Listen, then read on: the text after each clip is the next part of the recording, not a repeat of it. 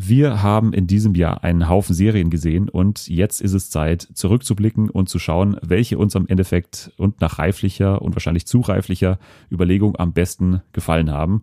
Unsere 15 Lieblingsserien des Jahres jetzt hier bei Fernsehen für alle. TV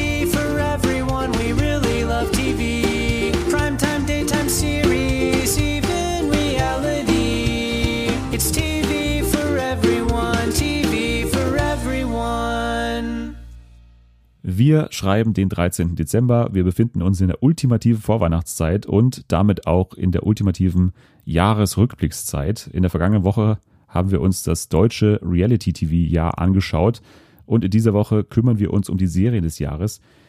Deswegen habe ich mir jemanden eingeladen, der bestimmt noch viel mehr gesehen hat als ich. Endlich mal ein echter Serienexperte in diesem Podcast, denn er schreibt für die Serienjunkies über Serien. Live aus dem weihnachtlichen Wien ist mir zugeschaltet. Bjane, hi. Hi, servus. Das klang jetzt sehr wienerisch, aber ich kann es dann nicht ganz authentisch. Ja. Wie lange bist du schon in Wien? Äh, seit zwei, drei Monaten ungefähr. Aber okay. manche Sachen gehen mir nicht über die Lippen. Als Hochdeutscher kann ich das einfach nicht glaubwürdig rüberbringen und dann versuche ich es auch gar nicht. Ist wahrscheinlich besser so. Aber nicht, dass jetzt einige irgendwie überrascht sind, okay, ich sage aus Wien und dann kommt kein österreichischer Dialekt, deswegen schön, das mal aufzuklären am Anfang. Wir haben uns heute zusammengefunden, um die Serien des Jahres zu bestimmen. Es ist ja eigentlich eine Spielerei, die man sich immer so am Ende des Jahres erlaubt aber im Endeffekt verbringt man dann irgendwie dann doch mehr Zeit und Energie damit, irgendwie diese Liste zusammenzustellen. Wie oft hast du Serien in den letzten Tagen noch hektisch hin und her geschoben? Ist das bei dir auch so? Quasi bis kurz vor der Aufnahme. Also es gibt so, komischerweise ist man sich bei den ersten Plätzen relativ sicher, ging zumindest mir so. Also die ersten vier oder fünf sind ziemlich sicher gewesen, aber ab den Plätzen sechs bis 15 ist eigentlich alles relativ egal und ja. ja, das war bei mir auch so. Ich hatte auch Top 4, also bei mir haben sich im Endeffekt dann tatsächlich Top 4 ergeben, die eigentlich schon ziemlich über den anderen irgendwie schweben. Aber ja, du hast schon gesagt, die hinteren Plätze, das ist schon ein bisschen schwieriger.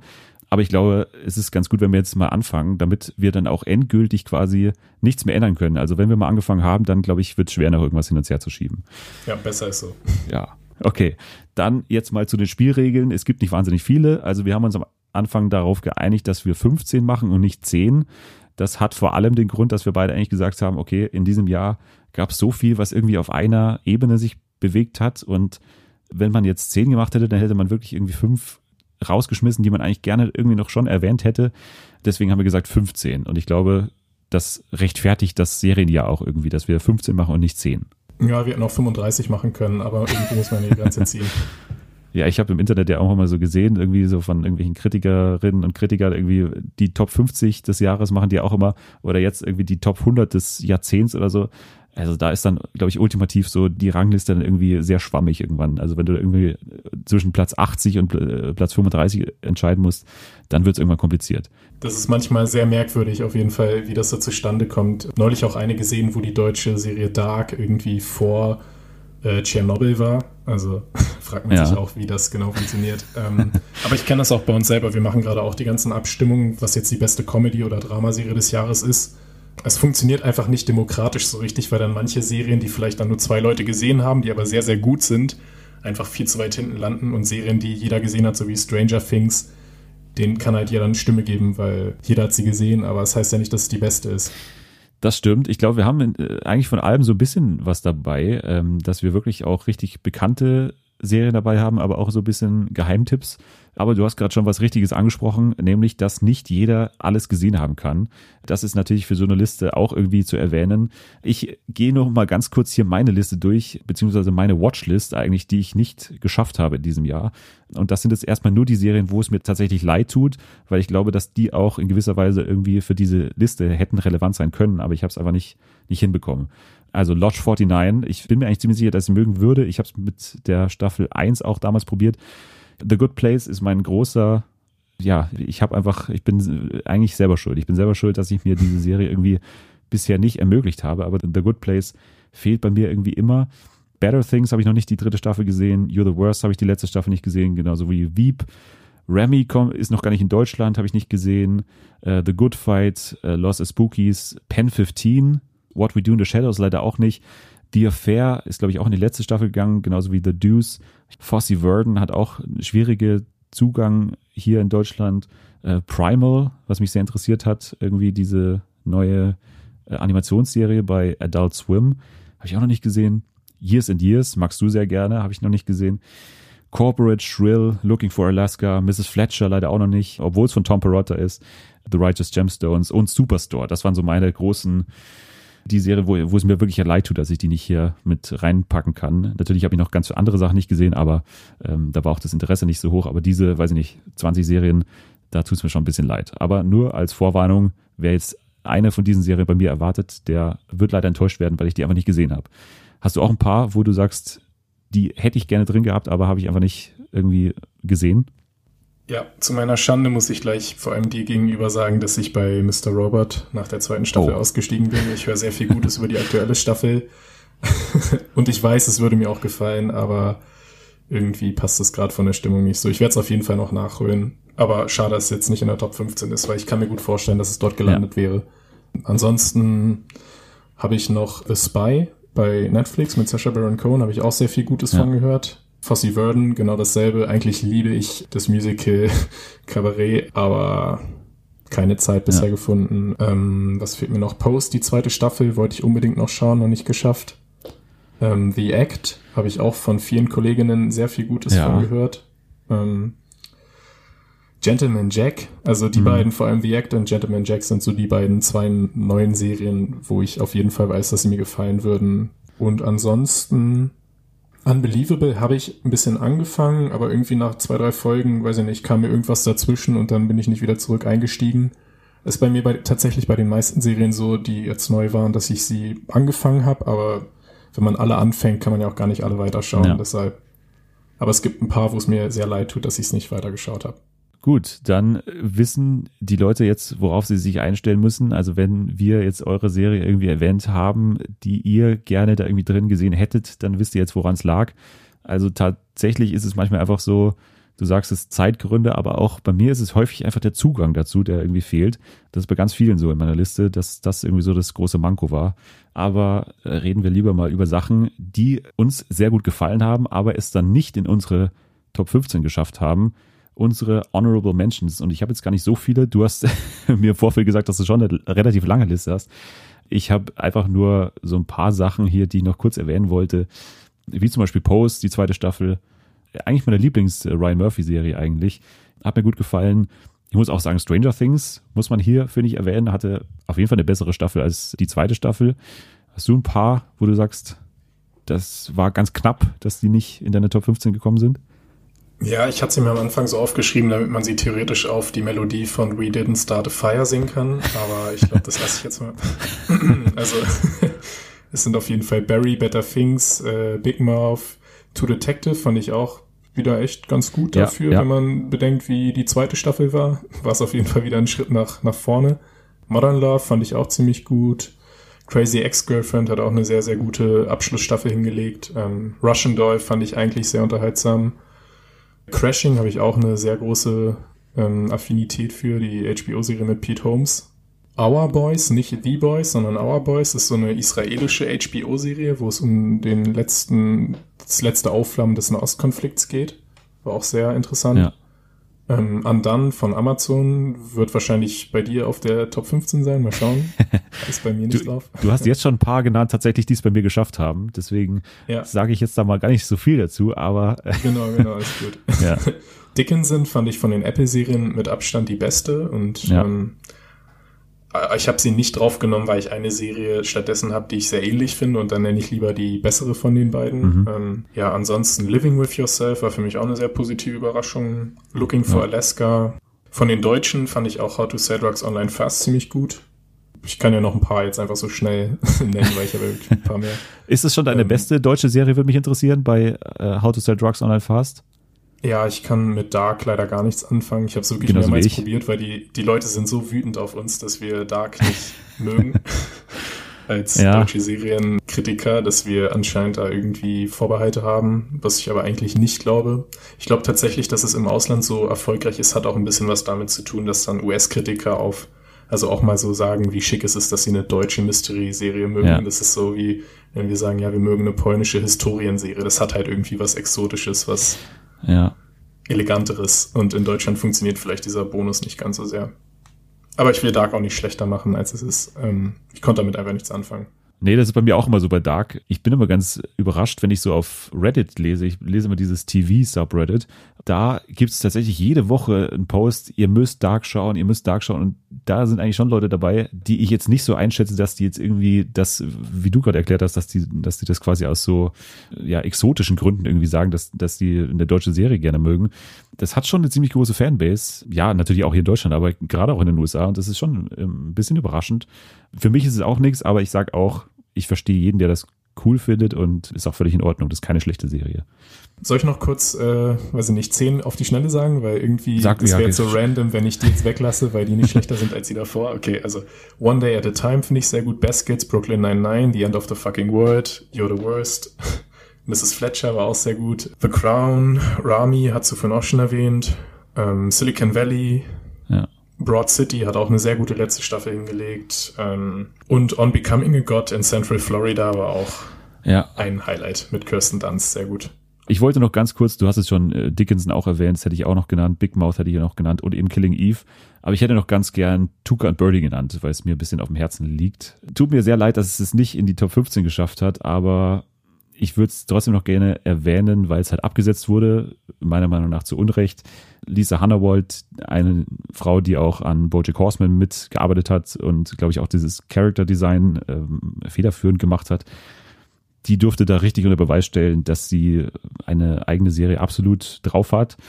Leider, finde ich, hat man der Serie nicht genug Zeit gegeben. Bojack hat auch nicht in der ersten Staffel direkt irgendwie die perfekte Staffel hingelegt. Deswegen hätte ich mir da zumindest noch ein weiteres Jahr gewünscht. Und ich finde, man hat schon vor allem so am Ende der ersten Staffel gesehen, wohin der Weg geht und dass diese Serie auf jeden Fall mehr drauf hat. Ja, leider keine zweite Staffel, keinen, keine Fortsetzung von Tuca and Birdie. Tut mir sehr leid, dass ich es auch nicht mehr würdigen konnte, als äh, jetzt hier in meinen Honorable Mentions aufzutauchen. Aber man muss Opfer bringen für diese Listen. Mach dir nicht zu große Sorgen. Vielleicht taucht es ja heute nochmal auf. Ach so, dann vertraue ich da ganz auf dich, äh, dass du mich jetzt hier nicht reinlegst und mir falsche Hoffnung machst. und ich würde vorschlagen, wir gehen in unsere Top 15 rein und reden endlich über die Serien, die es geschafft haben und über diesen ganzen Serien, die wir gerade besprochen hatten. Und würde dich bitten, gleich mal mit Platz 15 anzufangen. Was ist deine 15. beste Serie des Jahres? Ich habe lange gerungen, ähm, ob ich diesen Platz 15 wirklich mehr oder weniger verschenken soll oder für eine Serie, die ich jetzt auch gerade als honorable, honorable, honorable Mensch, ich kann es schon nicht aussprechen, Schwieriges Wort. als erwähnenswerte Serie, dass ich die dafür benutze. Aber irgendwie konnte ich es nicht mit meinem Gewissen vereinen, wenn das dieses Jahr das letzte Jahr von Game of Thrones war, so eine der prägendsten Oh. Serien der letzten dieses Jahrzehnts. Ich muss sagen, die achte Staffel war jetzt wirklich nicht mehr genial. Aber ich fände es einfach auch ein Verbrechen, wenn man es nicht erwähnen würde, weil es wirklich eine sehr wichtige Serie war. Und ich muss auch sagen, also ich glaube nicht an, an Hate-Watching oder sowas. Und Ja. ich muss ehrlich sagen, dass ich an kaum einer Serie auch auf den, auf den Top 15 wirklich so viel Spaß hatte, das zu schauen einfach, auch weil das so eine Eventserie ist, die man da mit Freunden auch zusammenschaut, dann führt man die ganze Woche lang Diskussion, was passiert ist, wie man das Ja. fand. Vielleicht dieses Jahr alles ein bisschen kritischer als sonst, aber Ja. Game of Thrones hat trotzdem auch im, in der letzten Staffel nochmal richtig viel Spaß gemacht und auch wenn man ganz objektiv darauf guckt, ist es einfach auch visuell unglaublich. Bis heute die aufwendigste Serie. Es wäre nicht fair, wenn man diesen Aufwand nicht ein kleines bisschen belohnt mit so einem Trostpreis.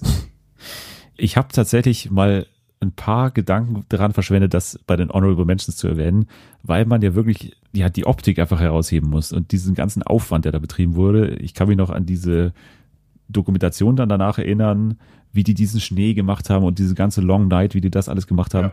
Also das muss man dann schon sagen, dass das natürlich irgendwie außergewöhnlich war, also komplett außergewöhnlich. Das ragt auf jeden Fall heraus aus dem Serienjahr. Also nicht, was die Story angeht, aber halt was die Optik angeht, auf jeden Fall. Und wie du schon sagst, diese ganzen Diskussionen drumherum, das war auf jeden Fall auch Teil des Serienjahres und deswegen finde ich es gut, dass du es auf jeden Fall nochmal erwähnt hättest, weil ganz ohne Game of Thrones wäre das irgendwie auch komisch gewesen. Aber die Spin-offs brauchen wir trotzdem nicht. Danke. Ja, okay, dann äh, schauen wir mal, ob es dann die in diese Top 15 schaffen. Ähm, ich mache mal mit meinem Platz 15 weiter, wenn es äh, recht ist und Klar. gehe zu einer Serie, die ja fast das komplette Gegenteil ist. gleicher Anfangsbuchstabe, aber ein bisschen kleiner, ein bisschen, ja, es ist komplett anders. Es geht um Glow. Glow möchte ich auch nochmal erwähnen, weil Glow für mich auch ein bisschen darunter leidet, dass es nicht wöchentlich läuft. Es ist für mich eine der Serien auf Netflix, die darunter tatsächlich sehr leiden, weil über sie dann immer nur ein Wochenende lang gesprochen wird und der Aufbau so viel mehr hergeben würde. Wir hatten wirklich krasse einzelne Episoden bei Glow in diesem Jahr, was mich sehr, sehr gewundert hat. Wir hatten ja die ganze Staffel, die in Las Vegas gespielt hat. Ich finde, das hat sehr viel ausgemacht. Es gab so eine ganz eigene Atmosphäre irgendwie. Es war auch eher eine ruhigere Staffel, muss man sagen, aber es hat mir eigentlich ganz gut gefallen. Es gab tolle Episoden. Es gab Freaky Tuesday, wo die ganzen einzelnen Wrestlerinnen ihre Rollen getauscht haben. Es gab äh, eine Episode draußen, also wo sie einen, einen Campingausflug gemacht haben. Es gab A Very Glow Christmas, was man sich jetzt um die Jahreszeit eigentlich nochmal anschauen müsste.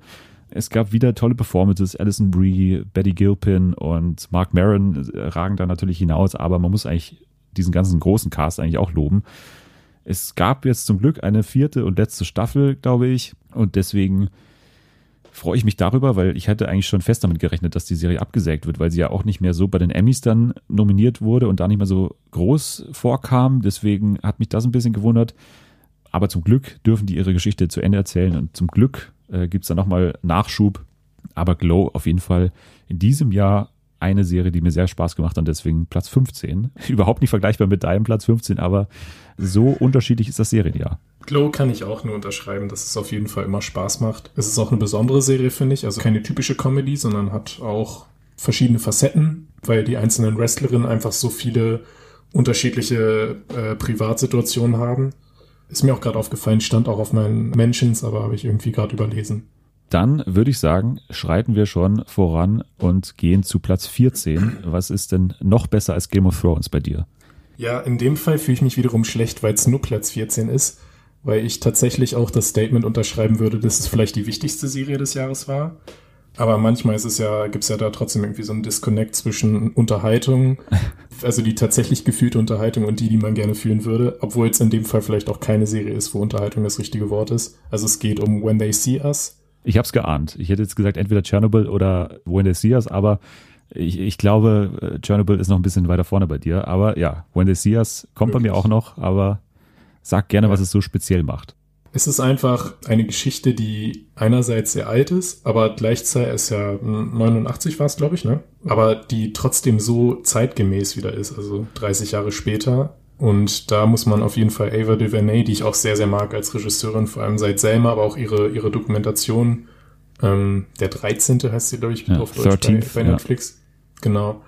Sie hat auf jeden Fall einen ganz besonderen Stil irgendwie. Sie schafft es Dinge sehr, sehr, also sehr, sehr ernste Dinge trotzdem irgendwie locker rüberzubringen, aber trotzdem dem Thema angemessen. Und ich finde auch, dass When They See Us sehr, sehr kurzweilig war.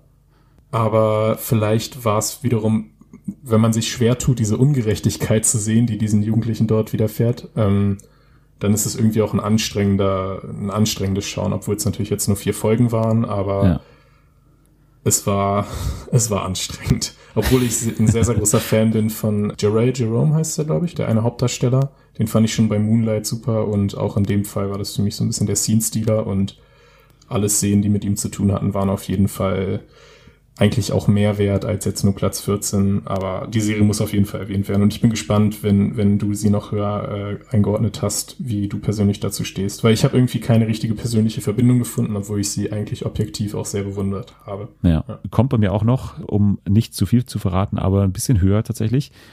Bei mir auf Platz 14 eine Serie, wo ich ein bisschen überrascht war, dass die so hoch steht, weil es eine zweite Staffel ist und ich jetzt die erste zwar mochte, aber jetzt nicht irgendwie täglich vorm Fernseher gesessen bin und gebetet habe, dass jetzt unbedingt jetzt ganz schnell die zweite kommt, und zwar Mindhunter. Mindhunter, die zweite Staffel, hat mir unheimlich viel Spaß gemacht tatsächlich. Ich fand die zweite sogar noch ein bisschen besser als die erste, weil mir dieser Fokus auf Bill Tench sehr gut gefallen hat. Den finde ich eh viel interessanter von den beiden. Und ich war ein sehr großer Fan von dieser Atlanta-Storyline und diesem ganzen Setting da in Atlanta. Ich fand das irgendwie ziemlich cool dass da auch dann eben diese ganzen Erkenntnisse, die die jetzt alle gesammelt haben aus der ersten Staffel, dass die jetzt auch da mal Anwendung gefunden haben. Ich erinnere mich auch immer noch dran, das ist auch mal ein gutes Zeichen für so eine Liste, dass man irgendwie oftmals noch daran zurückdenkt. Also vor allem diese Szene, wo die beiden Polizisten dann an dieser Brücke dann den Verdächtigen stellen. ist für mich eine, eine sehr coole Szene gewesen. Die Dialoge sind immer noch genauso cool. Also ich erinnere mich zum Beispiel auch an die Szene, wo Wendy Carr, also die von Anna Torf gespielte äh, Psychologin, glaube ich, die sich dann da irgendwann auch mal in dieses Interview einschaltet. Das war auch mal cool von ihr, mal ein Interview zu hören. Auch eine Serie, die auch dazu veranlasst, ja, sich irgendwie mehr zu informieren über diese einzelnen Täter und diese einzelnen Serienkiller und diesen ganzen Atlanta Child Murder Case. Und wenn das eine Serie schafft, dass ich mich darüber hinaus dann noch äh, so dafür interessiere und mich so informiere, dann macht die Serie auf jeden Fall was richtig. Das hat True Detective auch geschafft, aber ja, Mindhunter noch ein bisschen mehr und äh, ich fand es auch ein bisschen stärker. Deswegen Mindhunter überraschenderweise für mich auf Platz 14 hier von meinen 15 Lieblingsserien des Jahres. Ja, das kann ich sehr gut nachvollziehen. Vor allem, was du gesagt hast, dass man auch Lust hatte, sich noch weiter damit zu beschäftigen. Also ich habe auch nach jeder Episode bin ich auf Wikipedia gegangen und habe gesagt, kann das wirklich so gewesen sein? Und habe das dann überprüft. Das ist ja. auf jeden Fall immer ein sehr, sehr gutes Zeichen. Das ging mir auch so. Ich werde vielleicht später noch ein bisschen mehr dazu sagen. Dann freuen wir uns da schon drauf und hören wir uns mal deinen Platz Nummer 14 an. Äh, nee, 13, 13 sind genau. wir jetzt genau. schon bei dir. Ich habe 14 gesagt und du bist äh, bei Platz Nummer 13. Genau, Platz Nummer 13 ist auch wieder so ein bisschen, ich habe tatsächlich so die Top äh, 10 bis 15, na okay, sagen wir Top 11 bis 15 dafür genutzt, um Serien reinzubringen, wo ich ein schlechtes Gewissen gehabt hätte, sie nicht reinzubringen. Aber zu denen ich jetzt irgendwie nicht viel sagen kann, weil die Liebe dieses Jahr nicht ganz so stark war, wie sie eigentlich bei vielen anderen zu Recht auch ist. Das ist bei mir jetzt Fleabag. Ich finde Fleabag super. Ich fand die erste Staffel damals grandios. Aber irgendwie hat es dieses Jahr nicht so hundertprozentig gepasst, dass es jetzt nicht Platz 1 ist oder so. Aber ich bin nach wie vor einer der größten Phoebe Waller-Bridge Ultras, die es gibt. Also alles, was sie macht, ist einfach auf so eine angenehme Art anders als das, was man so gewöhnt ist. Ich freue mich jetzt auch schon zum ersten Mal in meinem Leben auf den neuen James Bond, weil sie daran beteiligt ist. Ich habe mich noch nie auf einen James Bond-Film ja. gefreut und ich bin so gespannt, was sie da gemacht hat, obwohl sie ja jetzt nicht das Drehbuch allein geschrieben hat, aber sie hat ja da so ein bisschen Script Doctor gespielt auf persönlichen Wunsch von Daniel Craig. Mhm. Und weil man bei ihr einfach merkt, das ist was ganz Besonderes, wie sie es hinkriegt, dass auch dieses ganze Brechen der vierten Wand, das würde bei den meisten wahrscheinlich so total bemüht wirken, dass sie versuchen wollen, jetzt mal irgendwie ganz anders und edgy zu sein und einfach das Gegenteil von dem zu tun, was normal ist. Aber bei ihr wirkt es so, als ob für sie das gar keine Rolle spielt, was normal ist, so dass sie einfach das macht, worauf sie gerade spontan Lust hat. Es wirkt alles so natürlich und verspielt und ich bin auf jeden Fall auch sehr gespannt, was sie nach Fleabag macht, weil das jetzt wahrscheinlich das auch war. Sie macht ja, glaube ich, Run bei HBO, habe ich gehört, oder? Sie macht doch diese HBO-Serie, die sie vor allem hinter den Kulissen macht. Ja. Also ich glaube, sie schreibt sie und sie schreibt sich in so eine kleine Nebenrolle rein. Genau, ich, das finde ich, ich auf jeden Fall auch wichtig, dass sie selber auch zu sehen ist. Bei Killing Eve hätte ich mir auch tatsächlich gewünscht, dass sie eine prominentere äh, Ausstrahlung irgendwie auch vor der Kamera eingenommen hätte. Fleabag ist eine sehr gute Serie. Ich habe dieses Jahr nicht so den Zugang gefunden wie viele andere. Also ich fand es auch toll zu sehen, wie viele Kollegen ganz verliebt waren in den Hot Priest und weiß ich nicht. Aber Kollegen vor allem, ja. ja. ich äh, kann dein Gefühl hinsichtlich Fleabag sehr gut verstehen, wenn ich meinen Platz 13 sehe.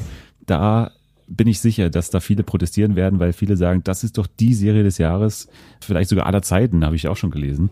Und zwar äh, Chernobyl. Mhm. Aber man muss sagen, es ist ein sehr guter Platz für eine Serie wie Chernobyl, weil das so überhaupt nicht mein Thema ist.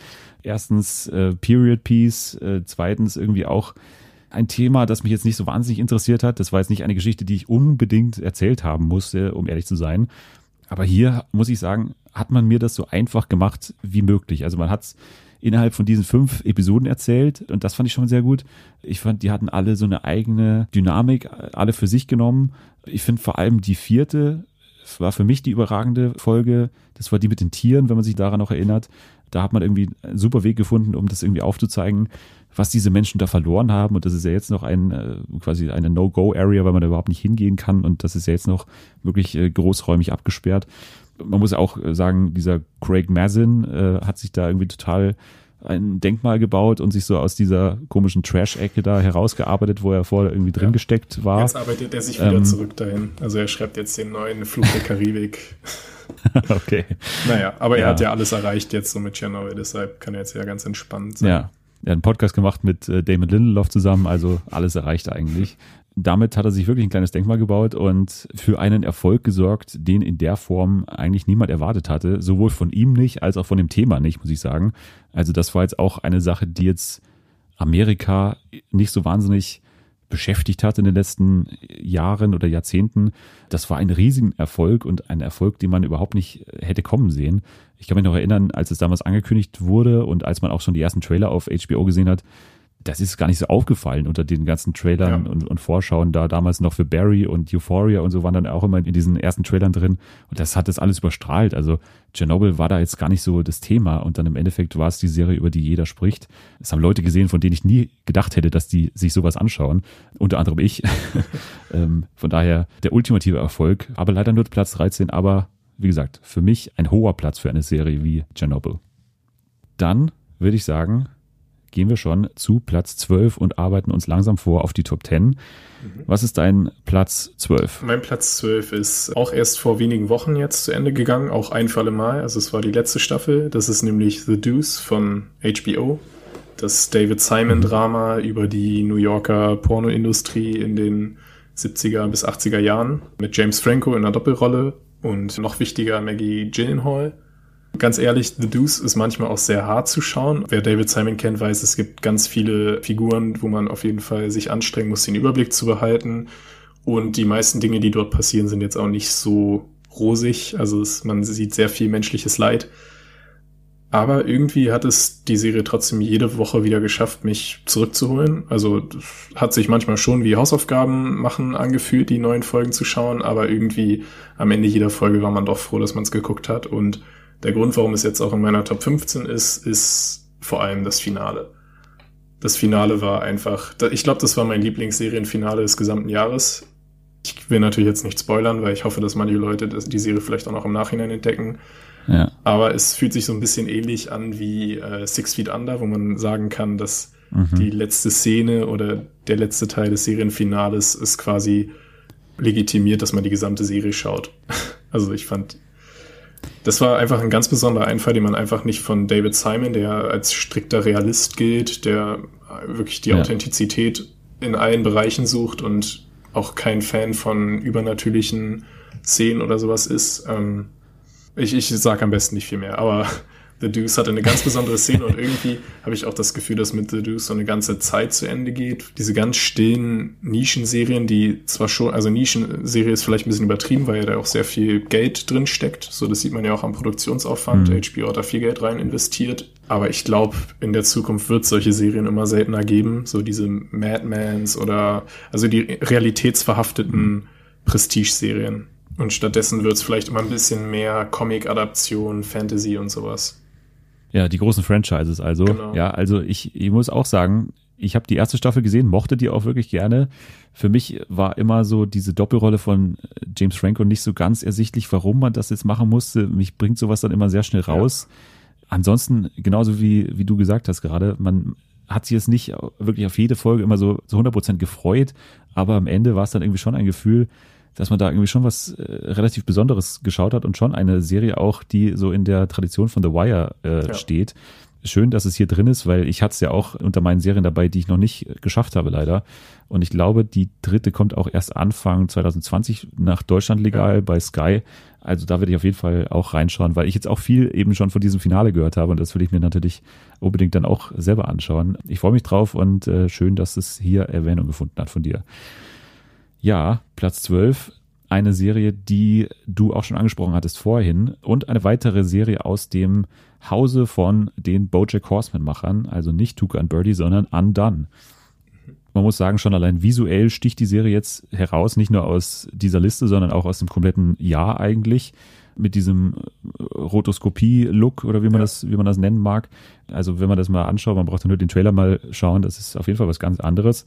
Und allein da schon ja auch was Neues. Und das braucht man ja auch in so einer Zeit, wo es so viel zu schauen gibt. Aber da muss dann natürlich auch mehr kommen und es kam dann auch mehr. Man hat es am Anfang der Serie noch nicht so ganz verstanden, warum man das jetzt gebraucht hat, aber es wurde dann ersichtlich, okay, das geht so über die Grenzen von Zeit und Raum hinweg und deswegen hat man das so ein bisschen gebraucht. Und die Serie nimmt sich auch sehr viele Anleihen oder das sind jetzt keine direkten Zitate aus anderen Serien, aber äh, das sind schon Punkte, die ich mochte oder mag generell in Serien. Also zum Beispiel dieses komplette Spiel mit äh, Realität, Irrealität und, und was ist real, was ist irreal, wie zum Beispiel aus The Leftovers. Es gibt eine interessante Vater-Kind-Beziehung, wie zum Beispiel aus Mr. Robot. Es gibt eine schöne Beziehung zwischen den Geschwistern, also Alma und ihre Schwester. In diesen kurzen acht Folgen, dann im Endeffekt ist da schon relativ viel drin. Und man schaut diesen Schauspielern Rosa Salazar und natürlich einem meiner Lieblinge, Bob Odenkirk, einfach auch gerne zu, wie die da auch mal ja in komplett ungewohnte und absurde Situationen teilweise geraten. Ich hätte am Ende auch gut mit dem Ende der ersten Staffel leben können als, als Serienfinale. Es gibt aber, glaube ich, einen Plan darüber hinaus. Also die haben sich da schon was gedacht. Und deswegen gibt es auch die Fortsetzung und ich freue mich drauf und äh, vertraue da eigentlich diesen beiden Macherinnen, Machern, also Kate Purdy und äh, Raphael Bob Waxberg, die eben auch schon an Bojack Horseman geschrieben haben. Also für mich eine der Serien des Jahres, hat mir sehr viel Spaß gemacht. Auch wenn das Finale vielleicht nicht allen gefallen hat, weil es halt nicht so ganz wirklich final war, aber ich fand schon, dass man es auch damit hätte stehen lassen können. Aber ich war am Ende zufrieden und das ist ja die Hauptsache. Darum geht es ja hier in dieser Liste. Also bei mir auf Platz 12 Undone. Ja. Ja. Kann ich sehr gut nachvollziehen auch. Also vor allem die Hauptfigur fand ich auch wahnsinnig spannend und auch in der Kombination mit der Vaterfigur von Bob Odenkirk. Da war schon sehr viel, sehr, sehr Gutes dabei. Aber wenn wir eine Top 20 oder so gehabt hätten, dann wäre es sicherlich auch bei mir dabei gewesen. Gehen wir mal weiter zu Platz 11. Und was ist denn bei dir auf Platz 11? Was ist besser als, was war bei dir gerade? Uh, The Deuce. Was ist ja, besser als The Deuce? Das ist immer eine ganz fiese Einleitung. Weil wenn ich dann die beiden Serien so nebeneinander sehe, denke ich mir, ist die jetzt besser? Ich weiß nicht. Ja. Ja. Ähm, es ist auch schwierig vor allem zu vergleichen, weil jetzt die nächste wieder eine Comedy ist und Comedy und Drama ist ja sowieso relativ unvergleichbar. Aber in meinen Augen ist mein Platz 11 auch so ziemlich die konstant beste Comedy der letzten, also auch wieder, kann man sagen, dieses Jahrzehnts, weil sie wirklich über all die Jahre einfach immer wahnsinnig witzig war. Es ist Wieb, die HBO-Serie. Es wundert mich jedes Mal, dass die irgendwie in Deutschland gar nicht so, also die wird ja in Deutschland überhaupt nicht wahrgenommen, wenn man bedenkt, dass Julia Louis Dreyfus dafür fünf oder sechs Mal den Emmy gewonnen hat. Aber ich kann mir ein bisschen erklären, warum es jetzt vielleicht auch in den letzten Jahren nicht mehr ganz so spannend war für viele. Also es wurde auch von den US-Kritikern nicht mehr ganz so groß erwähnt jetzt wie in den Jahren zuvor. Das könnte natürlich auch mit der echten politischen Situation zu tun haben, dass es nicht mehr ganz so over the top wirkt, weil einfach viele reale ja. Ereignisse da irgendwie auch rankommen und wie dann fast schon wieder harmlos wirkt im Vergleich. Aber auch die letzte Staffel hat wieder sehr, sehr gute ähm, Einzelepisoden gehabt und was mich an Wieb immer fasziniert hat, ist diese Dichte an super witzigen, übertriebenen Beleidigungen. Und das hat die Serie eigentlich nie verloren. Also bis hin in die letzte Staffel, da sind so viele gute Zitate. Ich hätte mir vielleicht vorher mal ein paar rausschreiben sollen. Aber jeder, der, ähm, weiß ich nicht, Spaß daran hat, zynische, unsympathische Menschen zu beobachten bei dem, was sie so tun, was jetzt wahrscheinlich kein gutes Verkaufsargument ist, sollte sich die Serie mal anschauen. Naja, wir haben beide noch eine Serie dabei, die äh, sich äh, auch dadurch verkauft. Also äh, wir sind schon da auch nicht ganz unschuldig an dieser Begeisterung für diese Serien. Also ja, aber kann ich verstehen, kann ich verstehen. Eine altbekannte Serie bei dir auf Platz 11 und bei mir auf Platz 11 eine, die auch ins zweite Jahr gegangen ist. Ich glaube, das sind es nach Mindhunter schon, ja, ist glaube ich die einzige, die ins zweite Jahr gegangen ist auf meiner Liste. Aber bei mir auf Platz 11 Barry tatsächlich immer noch eine tolle Serie. Kann, man kann nicht viel mehr sagen. Eine schwarze Komödie slash Drama eigentlich. Es ist immer noch eine halbe Stunde lang, was immer noch sehr schön ist. Also man, man wundert sich teilweise, dass es so schnell geht. Ich finde es manchmal geht es mir fast ein bisschen zu schnell, aber ich finde dieses rasante Tempo rechtfertigt sich dann eigentlich, wenn man sieht, wie viele Zeit sich die Serie dann trotzdem noch nimmt für so einzelne Momente und für äh, auch so einzelne Gefühle. In der diesjährigen Staffel vor allem das Thema Depression finde ich sehr gut behandelt und dieser komplette Blick eigentlich in die Vergangenheit von Barry. Aber auch einzelne Nebenfiguren haben mehr Fleisch bekommen in diesem Jahr. Wenn ich daran denke an äh, Sarah Goldberg, glaube ich, heißt sie, die Nebendarstellerin, die ich immer noch toll finde und die auch so einen ganz tollen Monolog hatte am, am Pool, wenn man sich daran erinnert aber auch alle anderen, die waren ja auch alle, glaube ich, Emmy nominiert. Also Anthony Carrigan, natürlich NoHo Hank, einer der besten Charaktere der letzten Jahre, glaube ich. Äh, Stephen Root, äh, Henry Winkler. Ja. Vielleicht eine der besten Episoden des Jahres tatsächlich. Ronnie Lilly, glaube ich, hieß sie. Diese komplett absurde Episode mit diesem äh, Karate-Mädchen, wo auch Bill Hader erklärt hat danach, wie das zustande kam, dass er kannte irgendwie jemanden, der hat zu ihm mal gesagt, ja, ich habe da dieses Mädchen, das kann wahnsinnig krasse Moves, so Karate-Moves. Also wenn du irgendwas damit anfangen kannst, dann gerne.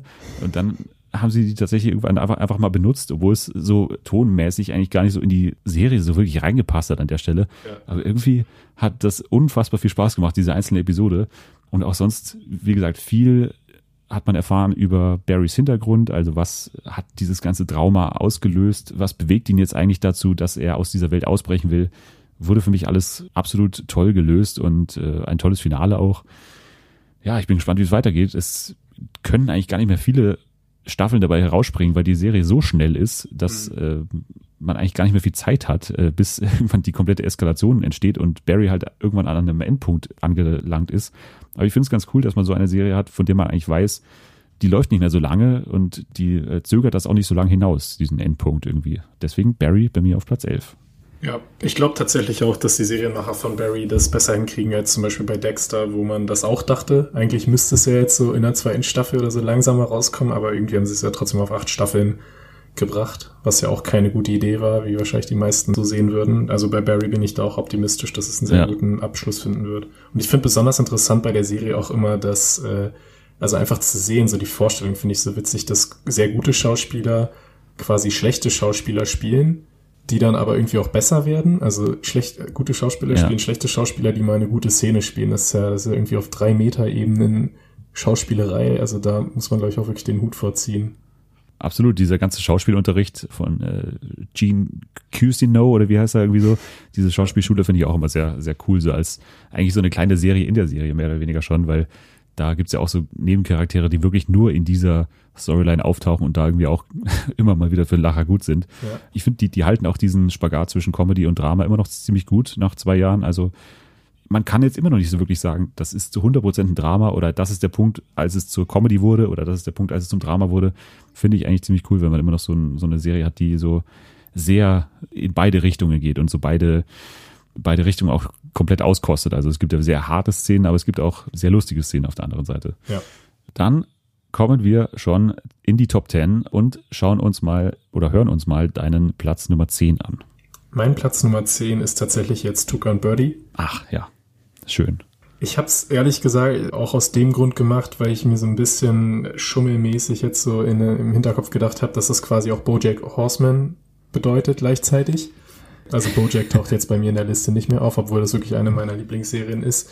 Aber ich habe in diesem Jahr gemerkt, dass Tucker und Birdie einfach viel mehr das war, was ich wollte, auch von dieser ganzen interessanten Welt und von dieser Art des Humors, den Lisa Hannawald ja auch genauso beherrscht wie Raphael Bob Worksburg.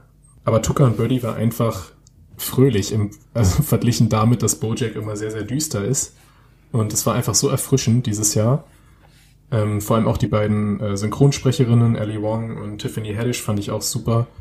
Das Adjektiv, was mir am häufigsten einfällt, ist hyperaktiv, aber so im besten Sinne. Ja. Also ich habe die inzwischen auch schon zweieinhalb Mal gesehen, die, die eine Staffel, die wir leider nur bekommen haben. Und da sind so viele Gags, also es ist genau wie bei Bojack Horseman, wo man fürs Mehrfachschauen belohnt wird, weil einfach auch im Hintergrund so viel passiert.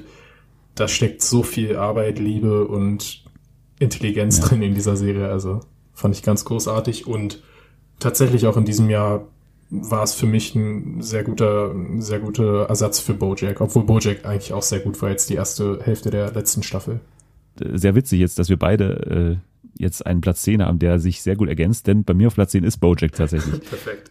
Ich habe auch überlegt, ja, kann man das überhaupt hier reinpacken, weil es halt tatsächlich eine halbe Staffel ist und weil es sich auch anfühlt wie eine halbe Staffel, muss mhm. man sagen. Also das merkt man schon. Also es sind halt nur acht Folgen statt, glaube ich, normalerweise zwölf oder, oder dreizehn. Aber dann habe ich mir halt überlegt, was waren denn tatsächlich die Momente, die dich da irgendwie begeistert haben? Und es waren dann halt trotzdem sehr viele. Also sehr viele Folgen sind mir dann auch im Gedächtnis. Das ist natürlich auch noch nicht so lange her.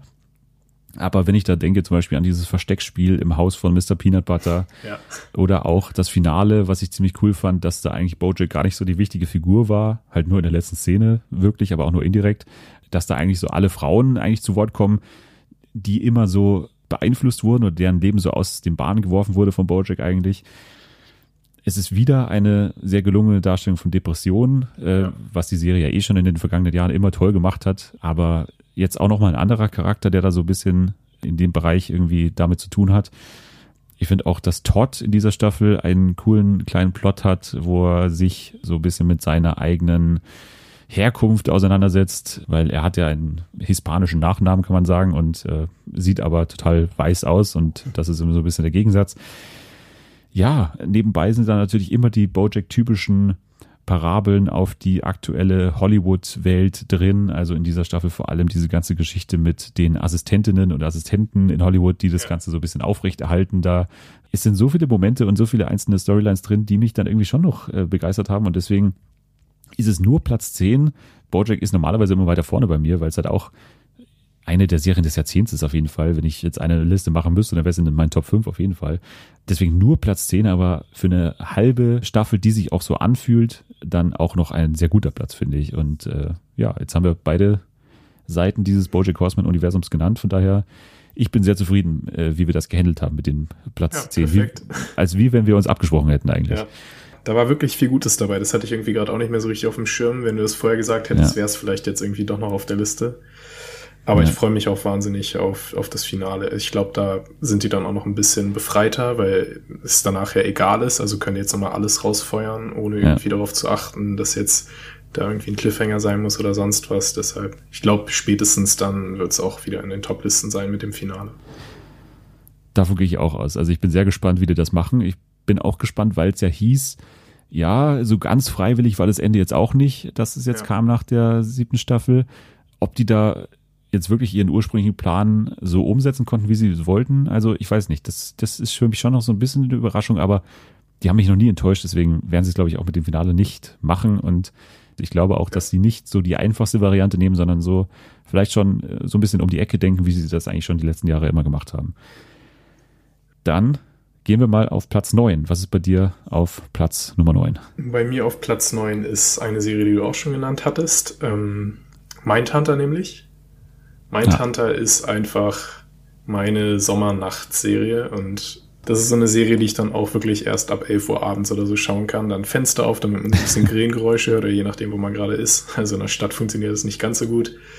Mindhunter gibt mir auch so ein bisschen am ehesten noch das, was mir damals die erste Staffel True Detective gegeben hat, tatsächlich. Also mhm. auch in all den Jahren kam irgendwie nichts, was so ähnlich ist, obwohl True Detective natürlich nochmal eine ganz andere Liga war allein mit den beiden Hauptdarstellern. Ähm, da muss man ehrlich sagen, dass Jonathan Groff und äh, Holt McCallany einfach nicht äh, dieses Charisma haben.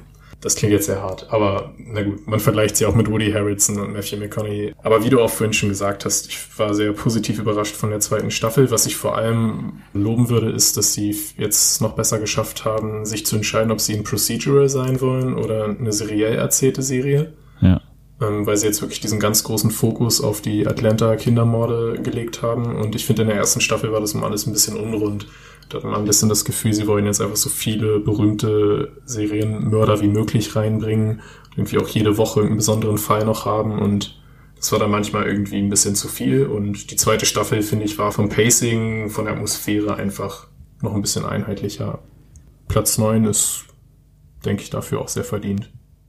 Ja, bei mir auf Platz neun eine Serie, die so ein bisschen in der Tradition steht von Chernobyl, in dem Sinne, dass sie ja ein weiteres Beispiel ist für einen Serientrend in diesem Jahr, und zwar diese Serien, die sehr schwer anzuschauen waren oder bei denen man sich sehr schwer getan hat, oh ja. dafür so ja wirklich so Freude zu empfinden oder sich darauf so zu freuen oder was.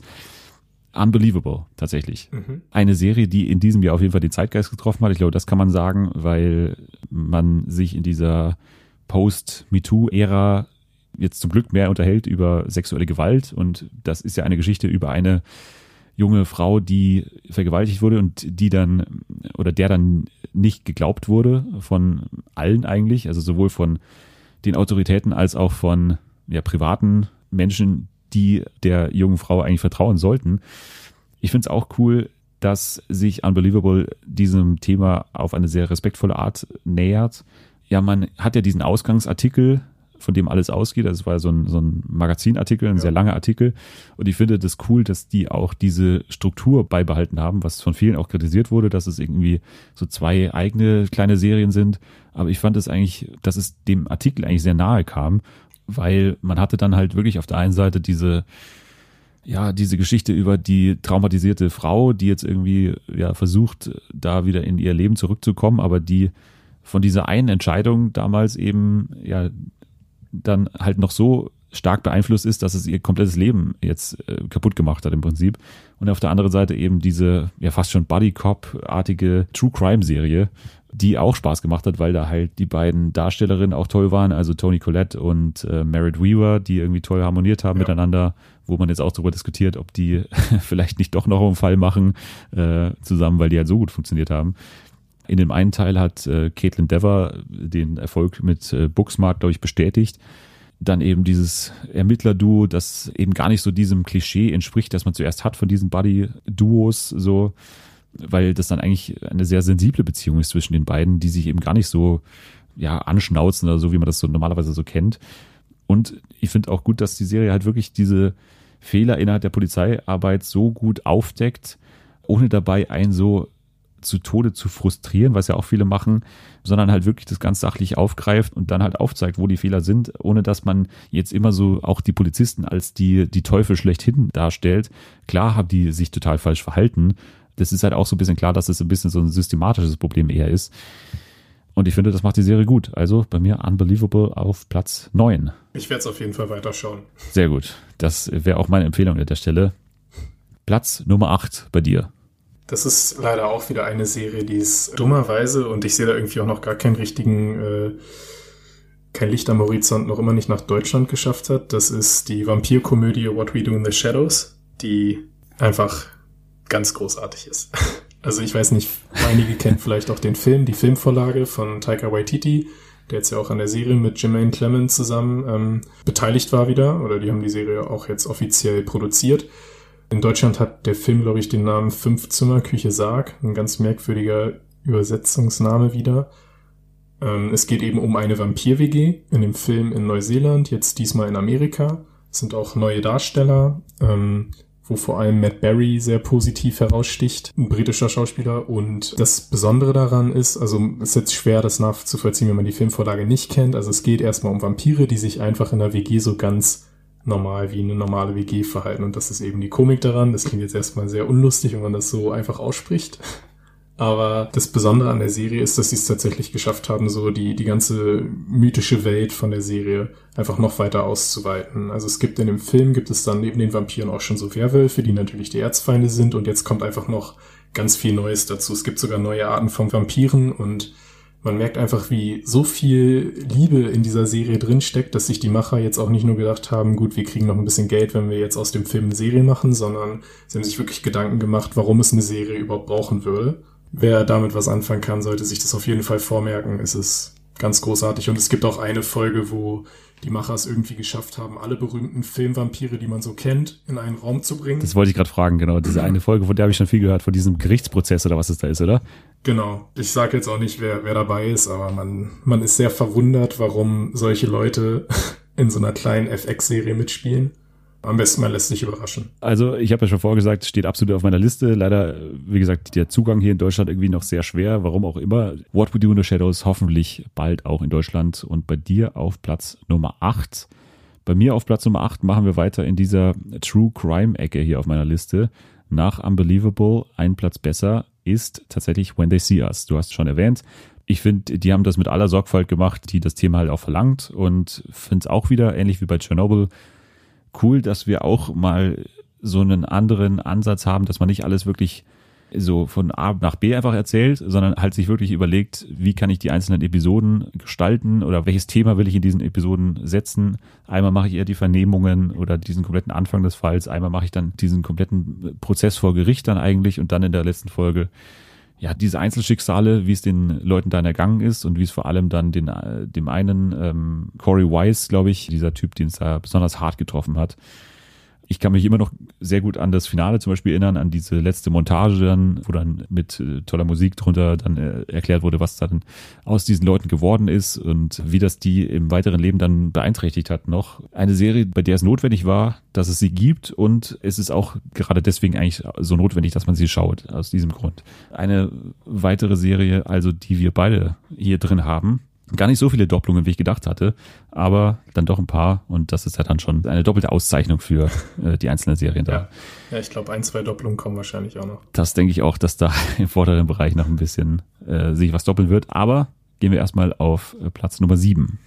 Platz Nummer sieben ist bei mir eine Serie, die auch leider in Deutschland sehr wenig bekannt ist, obwohl sie eigentlich sichtbar ist. Also man kann sie schauen bei Comedy Central, teilweise sogar bei YouTube. Also merkwürdigerweise hat Comedy Central die Folgen bei YouTube hochgeladen. Leider in der deutschen Synchro, aber äh, auf der Website kann man die, glaube ich, auch in anderen Versionen schauen. Genau. Das ist die Serie Corporate. Ich weiß nicht, hast du schon mal davon gehört? Ich habe davon gehört, aber ich habe es nicht geschaut, weil ich das auch gar nicht wusste, dass es so zugänglich ist auf der einen Seite, äh, aber auf der anderen Seite war es jetzt auch nicht vom Thema her unbedingt das, was ich noch gebraucht hatte, aber ich habe schon äh, von vielen auch gehört, dass es in eine Richtung gehen könnte, die mir auch gefallen könnte. Aber erklär mal, was so außergewöhnlich ist an dieser Serie. Ja, also der Name äh, deutet schon darauf hin, dass es sich um ein großes Unternehmen dreht. Und wir haben dort zwei Hauptfiguren gespielt von, also auch relativ unbekannt, äh, Matt Ingebretson, ich hoffe, das spricht man so halbwegs so aus, und Jake Wiseman, die zwei Charaktere namens Matt und Jake spielen. Dann gibt es noch die Cheffiguren, da ist zum Beispiel Anne Dudek, die man vielleicht aus Dr. House kennt, oder Lance Reddick, die man auch von The Wire kennt, mhm. dabei. Das sind so die bekannteren. Und aus und Bosch. ja, aus der genialen Serie Bosch, stimmt. die Lieblingsserie aller Väter. Das ist einfach ein riesiger Konzern, der auch in jeder Folge irgendwie noch ein bisschen größer wirkt auf einmal, als man vorher dachte. Also auch absolut lächerlich, wie das immer wieder übertrieben wird. Und das ist eine Serie, die auch wieder sehr über Einzepisoden geht. Also die haben in jeder Folge irgendwie ein so ein typisches Ding, was in Büros so falsch läuft. Zum Beispiel, ob man jetzt bei E-Mails am Ende, die man unter Kollegen verschickt, mit freundlichen Grüßen mit einem Ausrufezeichen schreibt oder ohne oder mit einem Punkt. Und dann wird einfach 20 Minuten lang darüber geredet, was das genau bedeutet. Und dann stachelt sich das immer so gegenseitig auf, dass die Chefs dann irgendwie kurz davor sind, jemanden zu entlassen, weil der mit einem Ausrufezeichen mit freundlichen Grüßen schreibt, weil es ja irgendwie übergriffig ist oder ein bisschen zu aggressiv. Und die Serie findet da irgendwie ganz viele solche Kleinigkeiten und es ist auch, ich weiß nicht hundertprozentig, wie man das Wort benutzt, aber ich habe das Gefühl, die Serie ist kafkaesk. Sie hat etwas sehr, Beklemmendes so in, de, in dem alltäglichen Erfahrungen des arbeitenden Menschen und was vor allem immer wieder so betont wird, also man, man spürt auch so ein ganz, äh, noch so ein Wort, was, was viel bedeutet, aber irgendwie auch nicht, ist, man spürt so die ganze Zeit so Nihilismus und man hat das Gefühl, dass diese beiden Hauptfiguren, die total unglücklich sind mit diesen Bürojobs, die sie in diesem riesigen Unternehmen haben, was in allen möglichen bösen Geschäften verstrickt ist, im Waffenhandel, in der Pharmazeutik, dass die eigentlich ihr kurzes Leben, was jeder Mensch so hat, damit komplett verschwenden und eigentlich was anderes machen wollen, aber irgendwie es auch nicht schaffen, weil sie ja ganz gut verdienen und sich auch nichts anderes vorstellen können.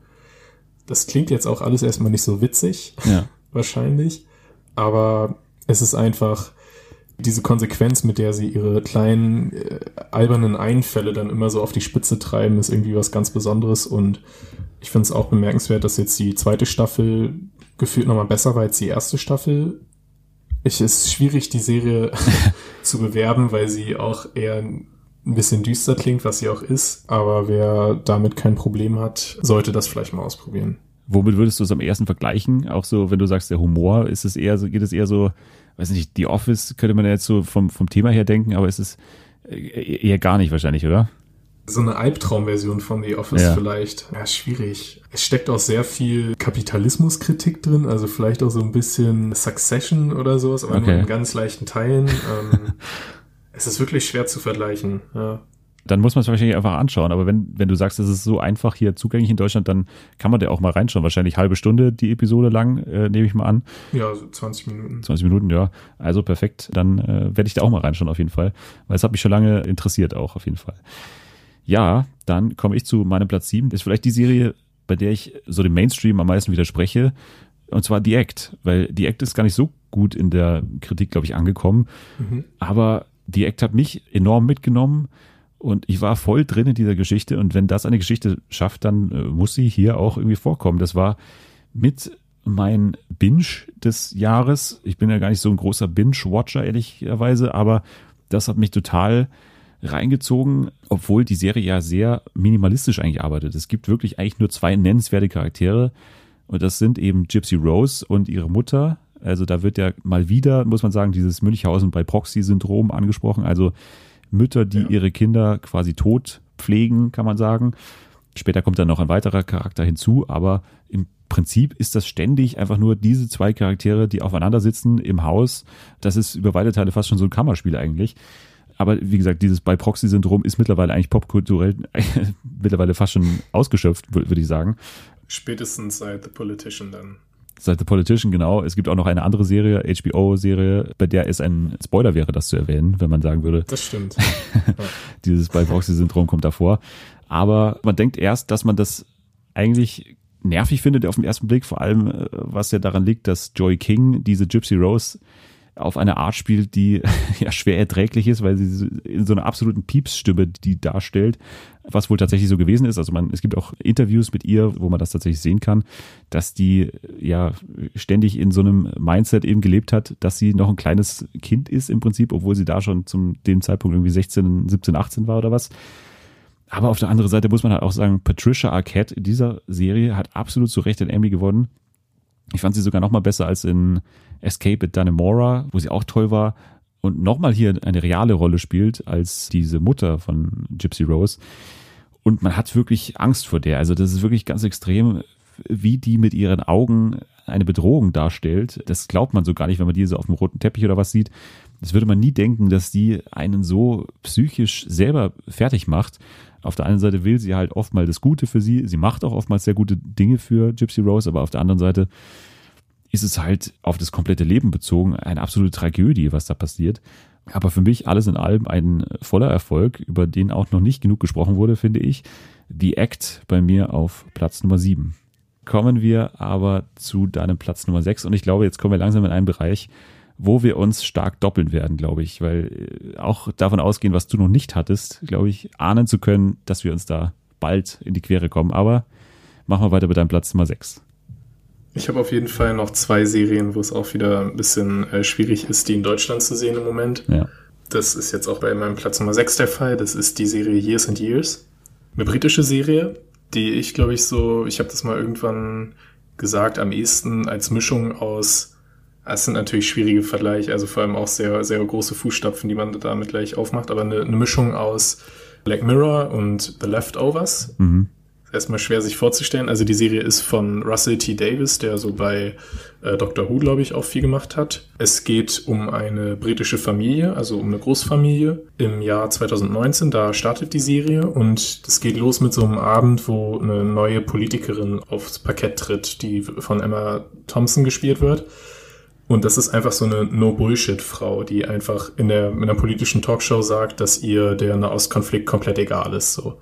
Dann ist erstmal das ganze Land so schockiert, darf sie das? Und auf einmal reden alle Zeitungen über sie und dann finden die Menschen sie auf einmal ganz erfrischend, weil sie so anders redet. Also so ein bisschen dieses Trump-Phänomen, was man mhm. auch jetzt in vielen Ländern hatte. Und von da an wird die Serie, also nicht, so eine alternative Geschichte von etwas, was wir noch gar nicht wissen, wie die wahre Geschichte ausgehen wird. Also sie fängt im Mai 2019 an und geht jetzt bis ins Jahr, glaube ich, 2035 weiter. Und da passieren eben Dinge, die sehr plausibel alle wirken, dass sie auch in unserer Realität passieren könnten, die aber gleichzeitig total erschreckend, beängstigend, dystopisch sind. Und das so durchsimuliert zu sehen, wie, weiß ich nicht, wie sich die, die Spannungen mit China und Japan immer weiter äh, zuspitzen oder wie auf einmal Russland in der Ukraine noch einen Schritt weiter geht. Es fühlt sich einerseits so nah an, weil die Serie, wie gesagt, bei so einem realen Startpunkt anfängt, aber sie dann so weit weggeht, dass man quasi eine, eine Art Science-Fiction-Dystopie hat, die aber trotzdem sehr gut nachzuvollziehen ist. Und das Beste an der Serie ist, dass sie eben sehr auf diese Familie immer wieder blickt. Also da passieren Dinge, wo man auch sagen würde, naja, das kann man sich ja gar nicht vorstellen, dass das so passieren wird. Aber da man dann immer wieder durch die Familie so geerdet wird, dass man das aus deren Augen sieht, ist es dann trotzdem total greifbar und ist auch schwierig zu sagen. Also die Serie ist irgendwie auch sehr gruselig. Also sie macht auch keinen großen Spaß, obwohl sie auch immer wieder so diesen britischen Humor hat. auch in den schlimmsten Situationen dann irgendwie das noch mit Sarkasmus hinzunehmen. Aber ich denke, die Serie ist ein gutes Ventil für die Gesellschaft, damit wir es nicht so weit kommen lassen müssen, sondern das einmal so von einem britischen Serienmacher durchsimuliert bekommen haben und dann merken, okay, hoffentlich machen wir es besser. Kann ich verstehen, dieses Gefühl. Und ich war auch sehr interessiert äh, schon, als es die ersten Trailer gab. Äh, ich habe es auf jeden Fall noch nicht gesehen, aber steht weit auf meiner Liste vorne, weil ich auch diesen Vergleich mit The Leftovers sehr schnell gehört habe irgendwie. Und das ist natürlich immer sehr interessant für mich. Ja, schön wieder, dass äh, du auch diese Serie dann geschaut hast und vor allem hier erwähnt hast, obwohl sie jetzt einem breiten Publikum wahrscheinlich noch nicht so bekannt ist. Deswegen auch ein, ein schöner Tipp. Bei mir auf Platz Nummer 6 ist Euphoria. Und Euphoria ist eine Teenserie und eine Teenserie kann nur auf Platz 6 der Serien des Jahres stehen, wenn sie entweder keine Teenserie ist oder wenn es eine richtig gute Teenserie ist. Und hier ist es eine richtig gute Teenserie, muss man sagen. Weil ja. es gibt die überragende Zendaya in der Hauptrolle. Die überragt eigentlich jeden, finde ich, in dieser Serie. Sie zeigt meiner Meinung nach auch ein realistisches Bild von einer Jugendkultur. Das wurde ja von vielen auch kritisiert, aber interessanterweise auch von älteren Menschen kritisiert. Ich muss schon sagen, dass ich, ich da viele Charaktere so ein bisschen auch gekannt habe. Natürlich ist es ein extremes Bild oder eine, eine extreme mhm. Szene, in der sie sich bewegen da, aber ich finde schon, dass Euphoria da irgendwie einen guten Draht hat zu dieser Jugend, äh, die sie ja darstellen will und, und auch so gute Details hat teilweise. Also mein Highlight ist immer noch Rue, die dann irgendwann sagt, dass sie 22 äh, Folgen von Love Island hintereinander geschaut hat. Damit kann ich mich auf jeden Fall identifizieren. Von daher, seitdem hat sie mich äh, komplett erreicht. Man muss auch noch sagen, eine der audiovisuell schönsten, ich, ich sage bewusst audiovisuell, weil sie ja nicht nur schön aussieht, sondern auch wahnsinnig klingt. Also ein wirklich sehr origineller Score, muss man sagen. Eine ganz eigene Atmosphäre, viele Zeitlupe, damit kriegt man mich eh immer, viel Zeitlupe, ist bei mir immer ganz weit vorne. Die acht Folgen haben sich nie wie acht Folgen angefühlt, es ging sehr schnell, man hat eigentlich keine Länge gespürt. Ich freue mich auf die Fortsetzung und deswegen so weit vorne bei mir tatsächlich Euphoria und ich weiß, dass du auch ein großer Fan bist, ich weiß nicht, wann es noch kommt, aber es kommt bestimmt noch. Deswegen mhm. freue ich mich auf deine Begründung gleich zu Euphoria und frage dich, ob es schon auf Platz 5 kommt oder noch weiter davor. Auf Platz 5 kommt bei mir die spanischsprachige HBO-Serie Los Espookies. Ja. Wo leider auch Sky bisher noch keine großen Anzeichen gegeben hat, wann die denn nach Deutschland kommt, ob sie überhaupt nach Deutschland kommt. Die wurde kreiert von einerseits äh, Lorne Michaels, das ist ja so der, der Vater von SNL, kann man sagen. Ja. Und da sind dann auch so ein paar junge Komiker jetzt im Cast, die man auch, also äh, von Lorne Michaels und auch von Fred Armisen, der ja auch bei SNL dabei ist und auch letztes Jahr die grandiose Amazon-Comedy Forever mitgestaltet hat mit Maya Rudolph. Und da sind eben auch viele junge, also die Hauptfiguren sind hauptsächlich junge Leute, die man nicht unbedingt kennt, so am ehesten vielleicht noch Julio Torres, ja. ähm, den ich aber vorher auch nirgends wirklich wahrgenommen habe. Der spielt dort einen blauhaarigen Erben einer Schokoladenfirma, was irgendwie auch schon ein sehr außergewöhnlicher Charakter ist. Ja. Es geht um ihn und seine Freunde die in Mexiko so ein Unternehmen haben, wo es eben darum geht, dass sie professionelle Spooks inszenieren. Zum Beispiel ein Priester möchte befördert werden, möchte Ansehen gewinnen und möchte deshalb einen Exorzismus durchführen. Und dazu braucht aber natürlich erstmal einen Menschen, der von einem Dämon besessen ist. Und damit das alles realistisch rüberkommt, engagiert er die Los Espookies und die kümmern sich dann um Spezialeffekte, um Make-up, um eine gute Story, die sie sich vorher überlegt haben, damit das alles so authentisch rüberkommt.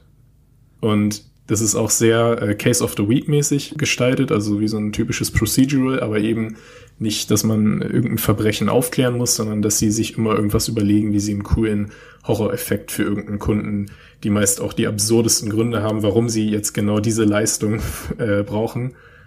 Es ist eine der eigen- oder andersartigsten Serien, die ich in letzter Zeit gesehen habe, wo auch so viel Verspieltheit, aber gleichzeitig auch Mut dahinter steckt, dass man solche absurden Ideen überhaupt weiterverfolgt oder überhaupt darauf kommt, dass man die mal auch in ein Drehbuch schreibt und dann tatsächlich auch mit Geldinvestitionen äh, verfilmt. Das ist schon ziemlich absurd, dass auch HBO bei sowas mitmacht.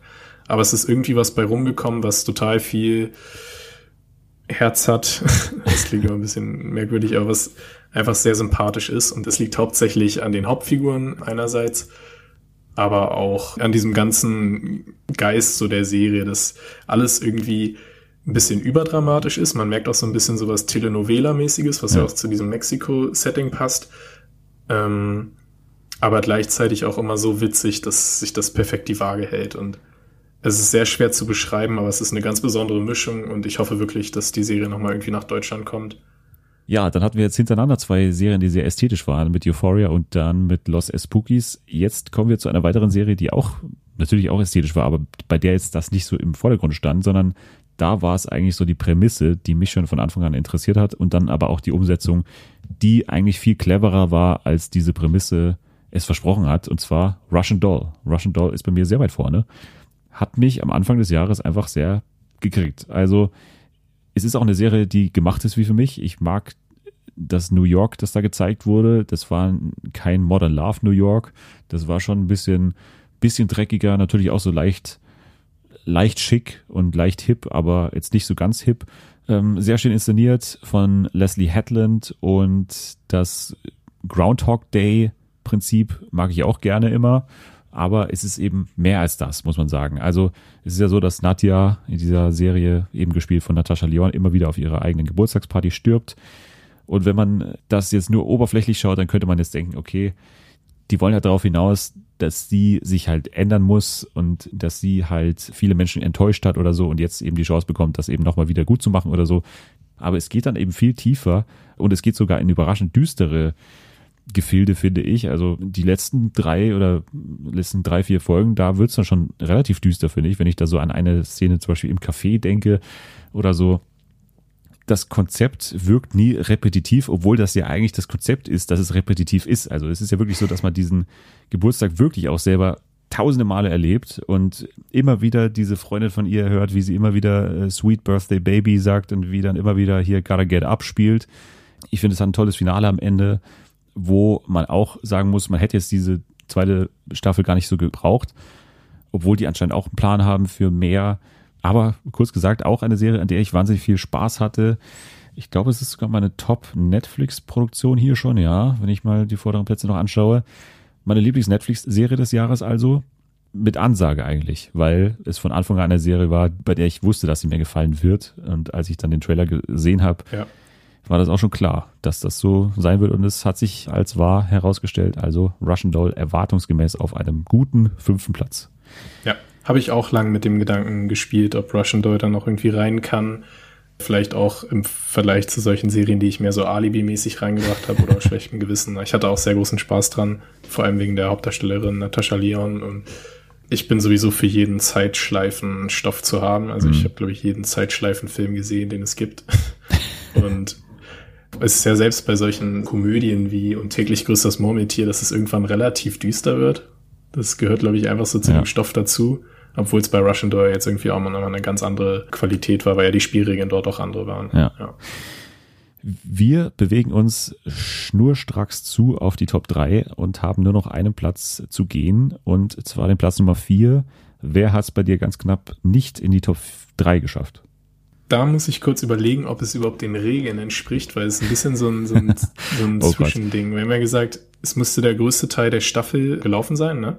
Ich weiß auch nicht, ob man das als Schummel bezeichnen kann, weil es ist nämlich äh, Rick and Morty, ja. wo ja die aktuelle, die vierte Staffel erstmal nur fünf Folgen hat und man weiß nicht genau, ja. wann dann noch irgendwie ein zweiter Teil kommt. Das zählt ähm, auf jeden Fall. Es das liefen, zählt. okay, es liefen jetzt drei Folgen von den fünf Folgen, die in der ja. vierten Staffel auf jeden Fall schon mal klar sind. Aber wahrscheinlich kommen in der vierten Staffel dann irgendwann noch ein paar mehr. Fünf, glaube ich, kommen noch zusätzlich. Genau, Rick and Morty kann ich auch relativ kurz machen. Es ist einfach Rick and Morty. Es ist immer noch genauso gut wie in den letzten Jahren. Es waren sehr unterschiedliche Folgen. Die erste Folge einfach so ein bisschen Pickle-Rick-mäßig, so komplett übertrieben, Action und hm. man denkt sich nach allen Szenen einfach nur noch, what the fuck, wie kommt man überhaupt auf diese Ideen? Jetzt zum Beispiel auch die letzte Folge mit der Heiß-Persiflage war auch einfach irgendwie gehen denen die Ideen einfach nicht aus. Und selbst wenn man dann irgendwie 20 Jahre warten muss, bis neue Folgen kommen, es lohnt sich am Ende immer und Rick and Morty wird immer eine meiner Top-Serien sein, solange die laufen wird. Ja, bei mir ist halt immer der Vergleich da zu Bojack, weil ich halt immer die Animationsserien vergleiche. Und bei mir hat sich noch nie die mhm. Situation ergeben, dass ich sagen würde, Rick and Morty ist besser als Bojack. Deswegen tue ich mir immer so schwer, das so hoch zu platzieren. Ich finde es auch wirklich schwer, so darüber zu reden, weil es schon ein sehr eigener Humor ist und Ich kann auch verstehen, dass Leute da gar nichts damit anfangen können. Ich kann auch verstehen, wenn einzelne Episoden gar nichts für einen sind, weil es mir auch teilweise so geht. Und da tue ich mich ja dann schwer, wenn ich wirklich nicht die komplette Serie so in den Himmel loben kann, sondern wirklich immer nur einzelne Episoden, dann tue ich mich da schon ein bisschen schwer, weil ich hatte noch nie so, dass eine Staffel komplett was für mich war. So. Deswegen, Rick and Morty ist bei mir immer so auf jeden Fall immer hinter Bojack. Das wird sich so schnell, glaube ich, auch nicht ändern. Ja.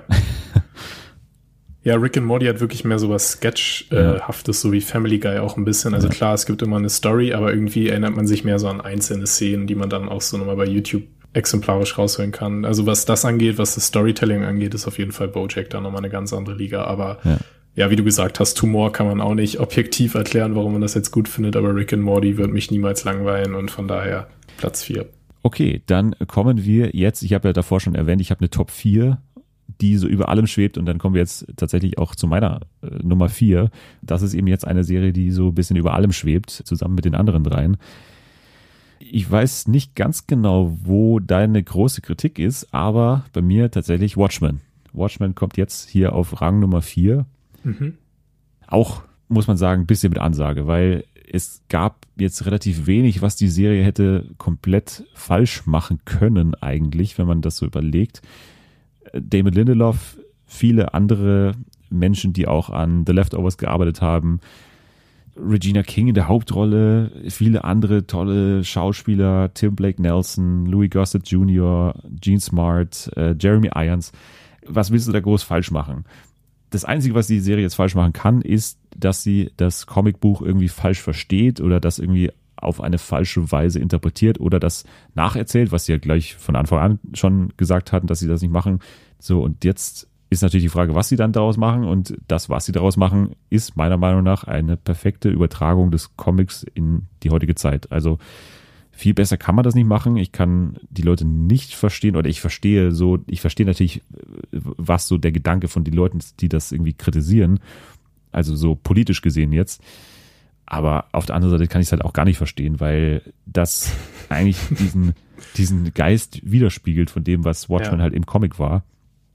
Also dieses Risiko einzugehen, einen der einflussreichsten Comics aller Zeiten, auf diese Weise eigentlich darzustellen jetzt oder zu übertragen in die heutige Zeit, das ist halt dann einfach ein Mut, der jetzt auch ausgezeichnet werden muss.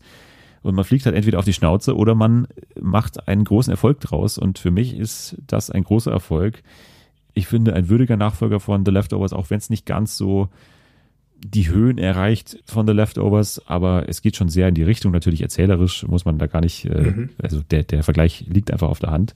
Aber auch wie die Serie das schafft, halt Worldbuilding damit zu verknüpfen, trotzdem eine Geschichte zu erzählen, die eigentlich dann doch relativ schnell ist dafür, dass sie halt immer wieder in der Zeit auch zurückspringt oder halt immer wieder auch wann anders ansetzt oder so oder auch bei anderen Charakteren ansetzt, finde ich schon beeindruckend.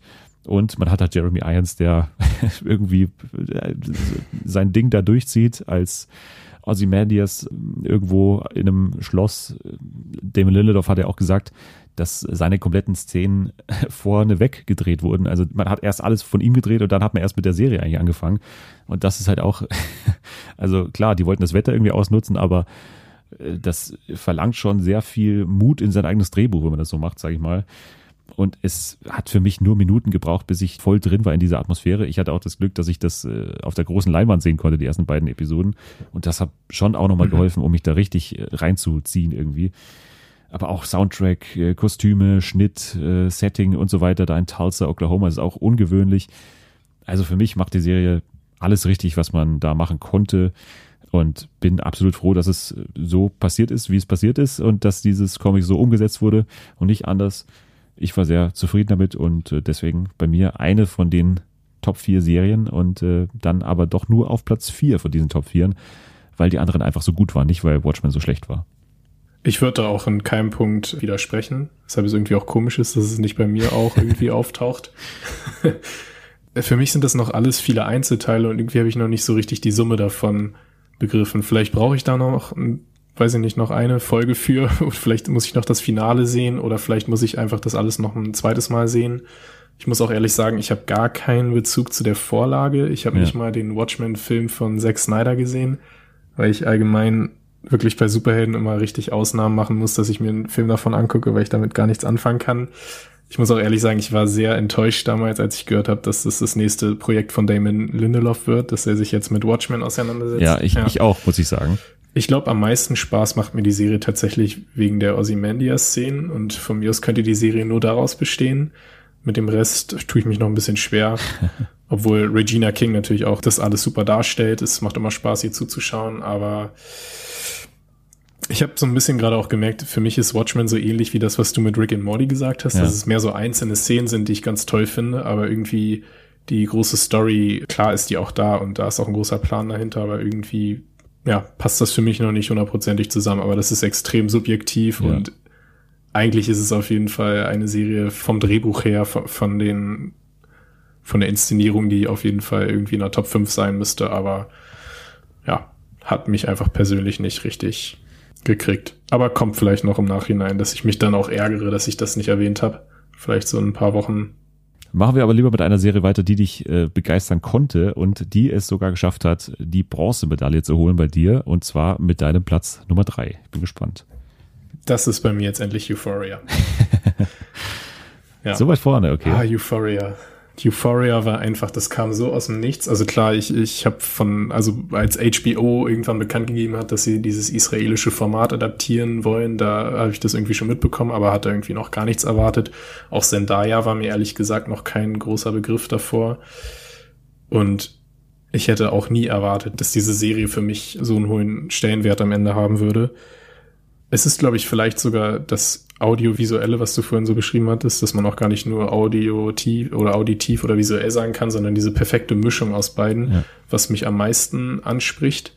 Ich habe auch so ein bisschen das Gefühl, dass Euphoria mir die Neon Farbeffekte gegeben hat, die ich bei Too Old, uh, Too Day Young irgendwie, ja.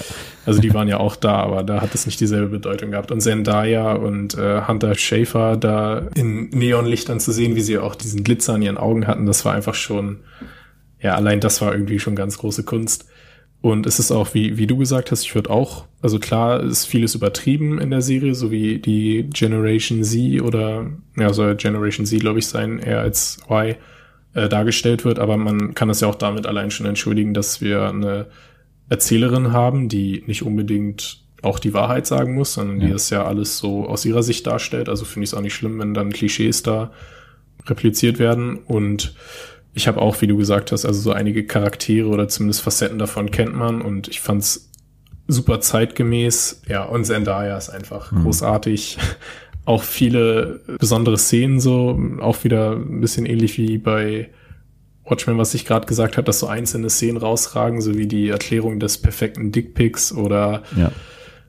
das sind irgendwie so Sachen, die dann im Nachhinein doch noch in Erinnerung bleiben. Und auch das, das Finale der ersten Staffel war auch irgendwie nochmal ganz unerwartet, wo dann auch nochmal dieses musikalische auf eine ganz neue Ebene gebracht wurde mit diesem Labyrinth-Song, den dann Zendaya auch selber gesungen hat. Mhm. Also ohne jetzt zu viel zu verraten und auch dann die Choreografie dazu.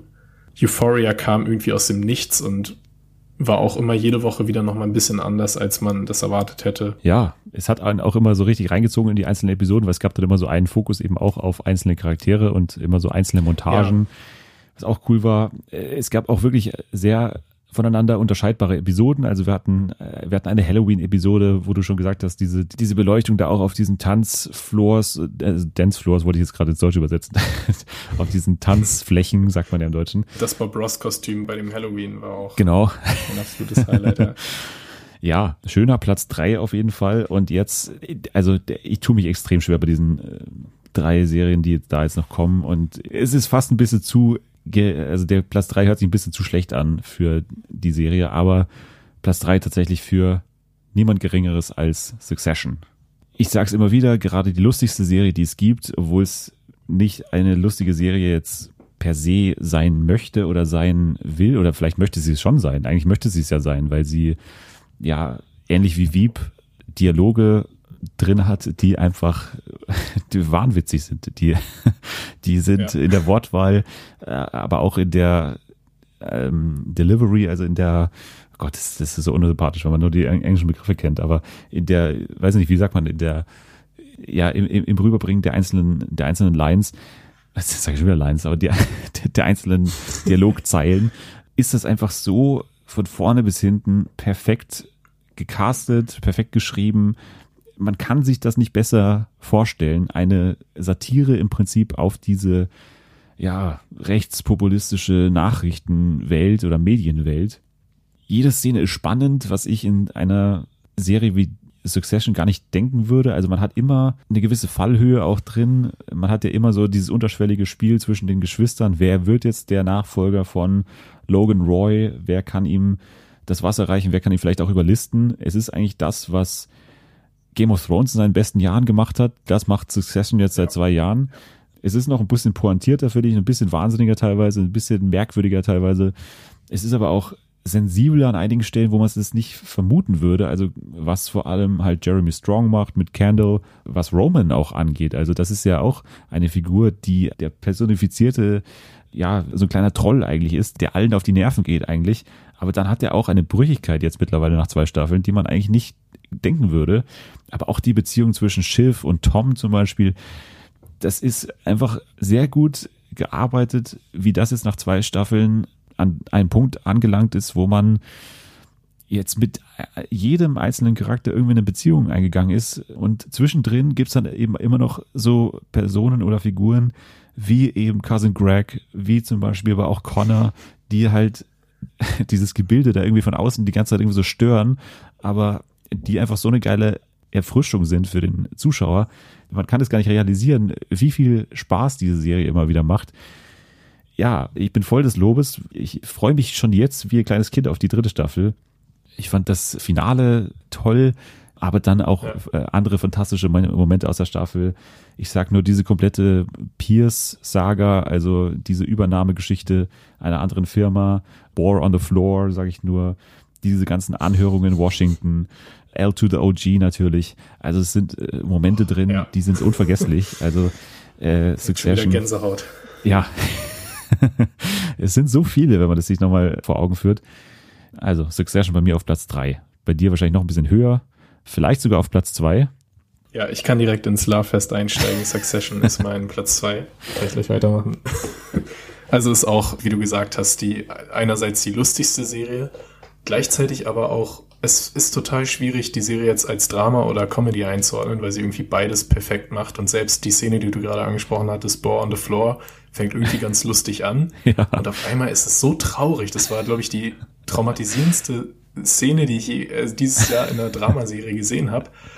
Und das ist einfach Succession. So, es springt die ganze Zeit hin und her zwischen Lachen und Weinen und das, was du auch gesagt hattest, muss ich auch sofort unterstreichen, dass man die Charaktere, dass man wirklich mit jedem einzelnen Beziehung aufbaut. Also ich weiß noch, als ich die Serie damals, ich habe da bei uns auch die Pilot Review drüber, drüber geschrieben und das ist bis heute mein größter Fehler, dass ich da der Serie nachgesagt habe, dass die irgendwie ein bisschen unnötig ist, irgendwie ja. so also nicht Denver Clan 2.0 und wer wir das jetzt noch sehen, ja. so reiche Medienfamilien interessiert ja keinen. Und dann so nach drei oder vier Folgen habe ich erst gemerkt, wie besonders Succession eigentlich ist. Ja. Und man merkt es eben dann auch, wie interessant die Figuren eigentlich sind. Weil am Anfang sieht man die drei Kinder dort, die um das Erbe ihres Vaters kämpfen und natürlich ist keiner von denen sympathisch.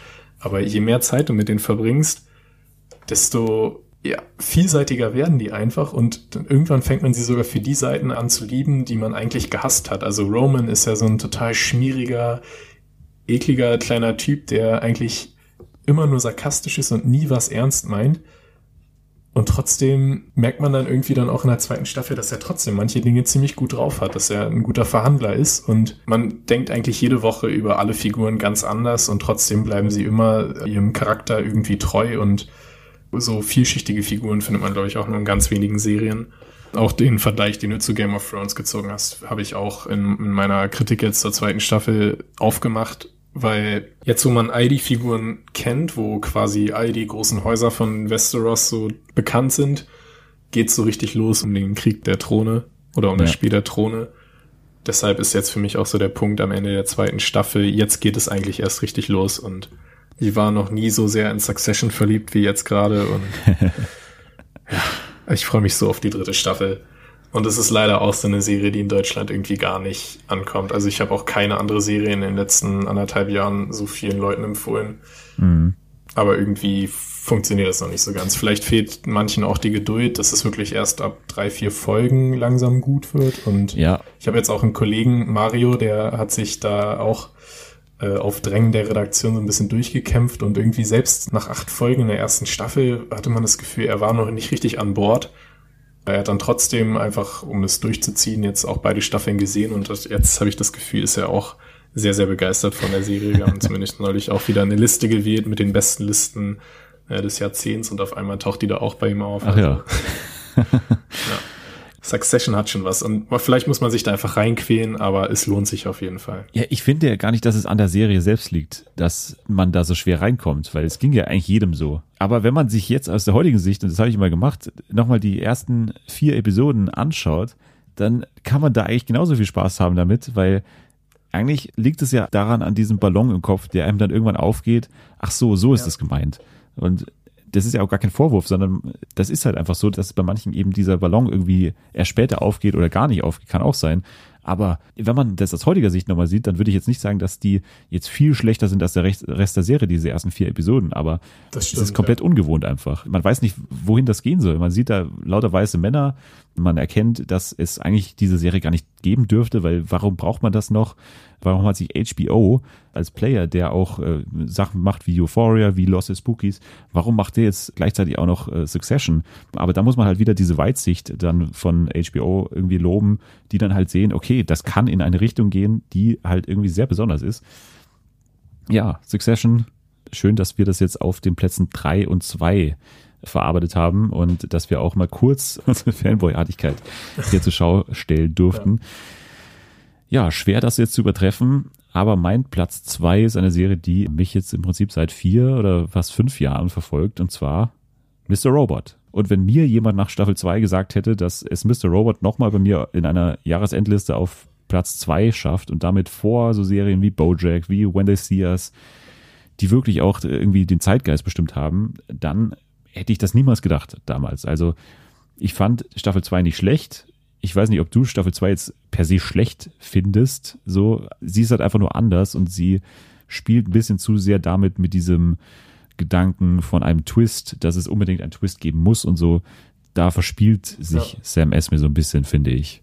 Nicht schlecht war sie nicht. Ich fand einfach damals die erste Staffel, die hat auch so perfekt damals in die Jahreszeit gepasst. Es ja. kam so im Sommer und dann ist er auch immer viel durch New York gelaufen, so im, im Sommer abends. Das ja. weiß ich nicht.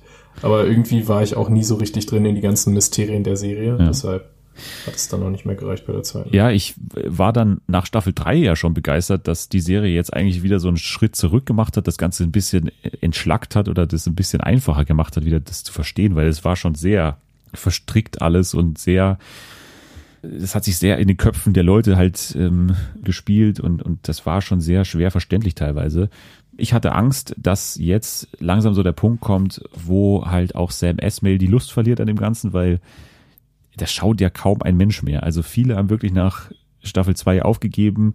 Das hat jetzt wirklich extrem schlechte Einschaltquoten. Die Emmys sind auch nicht mehr so aufmerksam geworden jetzt nach Staffel 2 eben zu Unrecht, weil Rami Malek jetzt nie wirklich schlechter wurde. Aber nicht mal das ist noch passiert deswegen hatte ich, hatte ich so das Gefühl gehabt, dass Sam Esmail irgendwann auch die Lust verliert, weil der natürlich auch zu höherem Berufen ist, als da irgendwie auf USA Network irgendwie ja. äh, Shows für, weiß ich nicht, wie viele hunderttausend Zuschauer zu machen. Aber das ist nie passiert, sondern genau das Gegenteil ist passiert. Der hat sogar noch mehr Lust irgendwie an dieser Serie gehabt und der hat die irgendwie auf eine ganz neue Weise entdeckt, finde ich. Der hat das Ganze irgendwie einfacher gemacht. Der hat dann auch so Charaktere reingebracht, wie in der dritten Staffel so ein Cleaner-Typen, also der dann irgendwie so im Hintergrund gearbeitet hat, der eben erzählerisch vieles vereinfacht hat. Und jetzt zuzuschauen, wie dieser Plan von Sam Esmail aufgeht, war einfach toll. Jetzt in der vierten muss man sagen, das ist mit Abstand die beste von allen. Da ist jede einzelne Folge ein, ein Highlight und jede einzelne Folge bekommt auch so seinen ganz eigenen Flair. Also wir hatten eine Stummfilm-Episode, wir hatten eine ja eine Inszenierung, die fast so wie ein Theaterstück war, fast meine Lieblingsfolge des Jahres wahrscheinlich. Wir hatten eine Hommage an The Sopranos drin, wo einzelne Charaktere so durch den Wald gehen, wie man das auch bei Sopranos hatte, bei Pine Barrens damals in dieser Episode. Und ich glaube tatsächlich, dass Mr. Robot eine Serie sein wird, zu der die Leute in den nächsten Jahren wieder zurückfinden werden oder die die Leute erst so entdecken werden wieder und dann so ein bisschen bereuen, dass sie da nicht live dabei waren, weil das ist aktuell wirklich auch schön, äh, weil es halt auch eine Serie ist, die viel mit Theorien zu tun hat. Ich bin da nicht mehr ganz so drin nach Staffel 2, weil da wäre ich sehr investiert in diese ganzen äh, Theorien bei Reddit damals. Das war ja immer der Punkt Nummer eins, dass man nach der ja. Äh, Folge zu Reddit geht und da einfach alles mal durchliest. Ich lasse das jetzt mal so ein bisschen mehr auf mich zukommen, alles. Und das funktioniert für mich auch sehr gut. Deswegen Mr. Robot, weil es mich schon so lange begleitet und ich da so eine emotionale Verbindung habe und jetzt auch dieser Plan von Sam S. mir voll aufgeht gerade und es auch klar war vor allem, dass dieser Plan von Anfang an da war. Deswegen bei mir Platz zwei. Mr. Robot. So, und damit sind wir tatsächlich jetzt an dem Punkt, wo wir uns unsere ersten Plätze anschauen. Also wir gehen tatsächlich an unsere Serien des Jahres und jetzt bin ich sehr gespannt, was da noch kommen wird. Ich habe tatsächlich jetzt gar nicht so gerade die Ahnung, was da jetzt noch kommt, aber ich bin sehr gespannt. Das geht mir bei dir gerade aus so. Ich habe gerade, ich weiß gar nicht, was da noch fehlt. Ja, doch, da fehlt ähm, schon noch was. Okay, okay. Also bei mir ist es, was wir auch schon angesprochen hatten, Tschernobyl. Ach ja, stimmt. genau, das fehlt noch. Das war auch, wie du gesagt hast, als du es von erwähnt hattest, die gesamte Promo-Arbeit im Vorfeld, so was die Trailer angeht, war alles irgendwie, ja, so typisch HBO, einfach verdammt gut, aber jetzt auch nicht, dass man erwartet hätte, dass da, weiß ich nicht, ein halbes Jahr noch danach drüber geredet wird, dass es immer noch weiter empfohlen wird. Also ich kriege das auch so mit, wenn, wenn ich jetzt irgendwie mit Leuten darüber rede, was ich beruflich mache, dann reden die einfach über Tschernobyl auf einmal. Hast du Tschernobyl gesehen? Ja. So, wie gut war das denn? Und das hätte ich niemals erwartet, dass eine Serie erstens mit dem Thema und zweitens auch mit den Schauspielern. Gut, also Jared Harris ist ja schon eigentlich ein großer Name, ist der dann Skarsgård, aber jetzt auch nicht unbedingt für eine jüngere Zielgruppe vielleicht, dass das so prominent einfach in Erscheinung treten könnte. Und ja, einerseits bin ich auch total äh, investiert in diese ganze Story von Craig Mason. Das ist einfach der Typ, der Scream und keine Ahnung, was hat er geschrieben? Äh, Scary Movie ja, und solche Sachen, Hangover. Dass dieser Mann einfach so ein unglaublich sensibles Drehbuch geschrieben hat und was ja auch viele Filmemacher, die eigentlich aus der ehemaligen Sowjetunion kommen, dann bestätigt haben, dass sie selber gar nicht auf die Idee gekommen wären, dass man sowjetische Figuren so menschlich darstellen kann, weil man das einfach so aus Hollywood seit Jahrzehnten oder eigentlich ja seit Beginn des Kalten Krieges kennt, dass die Russen immer die Bösen sind. Dass ausgerechnet ein amerikanischer Autor, der solche Filme vorher gemacht hat, jetzt einer der ersten ja. ist, der das geschafft hat, dass man auch mit russischen KGB-Leuten auf einmal mitfiebern kann. So. Also die Hauptfigur, Valeri Legasov, ist ja eigentlich auch kein Held eigentlich, ja. aber irgendwie spielt das in der Serie auch gar keine Rolle, ob Leute jetzt Helden sind oder Schurken, sondern sind einfach Menschen. Und die Menschen, die kümmern sich eben oder haben mit, mit, einem, mit einem komplett übermenschlichen Szenario zu tun. Das ist dort eine Technologie, die man nicht unbedingt hundertprozentig kontrollieren kann, einen ganzen Kontinent theoretisch verseuchen könnte. Und die müssen sich dieser Herausforderung stellen und das irgendwie unter Kontrolle bringen. Und auch im Vorfeld schon zu sehen, wie diese ganze Katastrophe überhaupt entstanden ist. Das ist auch einfach so bezeichnend, so für typisch menschliches Verhalten, auch so was Gruppenpsychologie angeht, fand ich das sehr faszinierend, wie einfach ein, Klima der Angst dafür sorgt, dass Leute eben Probleme nicht mehr melden, nicht mehr offen darüber reden oder auch Befehle äh, sich nicht trauen zu hinterfragen, was ja eigentlich immer noch eine Option sein sollte, dass wenn man weiß, dass etwas falsch ist, dass man diesen Knopf drückt und weiß, okay, wenn ich den jetzt drücke, passiert was Schlimmes, aber mein Chef verlangt das von mir zu 100 Prozent, dass man dann nicht Nein sagen kann, sondern ja. es trotzdem tut. Das ist ja auch so eine Tragödie der Menschheit, dass wir irgendwie Strukturen entwickelt haben, dass es dazu kommt. Auch von den Dialogen, da sind solche unglaublich wuchtigen Zeilen dabei, wo man einfach kurz mal Pause drücken muss, um das sich auf der Zunge zergehen zu lassen. Ja. Und auch das gesamte Worldbuilding, also, oder Worldbuilding ist übertrieben, weil es ja eine Nachbildung von der echten Welt ist. Aber auch so absurde Szenen wie diese sowjetische Mickey Mouse, die dann da steht. Mhm. Ich weiß gar nicht, wie, wie, die hieß. Oder dann auch dieser Banner for the Happiness of All Mankind, das auch so was Zynisches dann irgendwie im, im, im Nachgang hat, wenn man darüber nachdenkt, dass da viele Menschen ihr Leben verloren haben. Oder nach offiziellen Zahlen ja nicht. Ja. Was ja auch dann im Abspann nochmal klar gemacht wurde. Ja, also das ist auch eine Serie, die ich, glaube ich, in den nächsten zehn Jahren wahrscheinlich noch jedes Jahr mindestens einmal schauen werde. Eine Serie, die ich auch immer noch versuchen werde, meinen Eltern irgendwie anzudrehen, weil die das noch viel besser alles, also die haben das ja alles miterlebt. Ja. Das war so deren Zeit 86. Und ich würde einfach gern wissen, wie die darüber denken, wie das so ist. Gut, das ist jetzt auch nicht von der Seite derjenigen, wo es passiert ist, sondern von Amerikanern, die es aber, glaube ich, schon sehr authentisch versucht haben darzustellen. Und es gibt ja auch diesen Podcast, wo Craig Mazin immer sagt, was er anders gemacht hat, als es war. Aber so unsere Eltern haben ja wirklich auch nur die, die westliche Perspektive gesehen, die sicherlich äh, sehr viel mehr mit der Wahrheit zu tun hatte als die sowjetische Perspektive, wo es einfach erstmal totgeschwiegen wurde. Aber jetzt auch mal für die dann so die andere Seite zu sehen, ist sicherlich auch eine interessante Erfahrung. Und ja, ich glaube, das ist eine Serie, die auf jeden Fall weit oder lange Zeit noch in Erinnerung bleiben wird.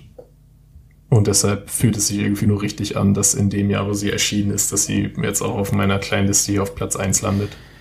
Definitiv. Und auch eine Serie, die, glaube ich, für viele Serienmacherinnen und Macher so ein Vorbild ist, weil sie vielleicht auch sagen, okay, ich habe vielleicht jetzt bisher nicht die prestigeträchtigsten Sachen gemacht, aber ich hab's eigentlich drauf. Also ich kann ja eigentlich schreiben. Ich brauche nur vielleicht irgendwann mal die richtige Person, die auf mich irgendwie vertraut und die mich dann mal machen lässt eine Serie, an der sich jetzt viele orientieren werden in den nächsten Jahren. Also ich glaube schon, dass ja. es in diesem Feld, also in diesem Period Piece, aber trotzdem noch irgendwie True Crime ein bisschen auch und so an dieser Aufarbeitung von so großen Tragödien dann irgendwie auch viel Nachahmer geben wird, kann ich mir vorstellen.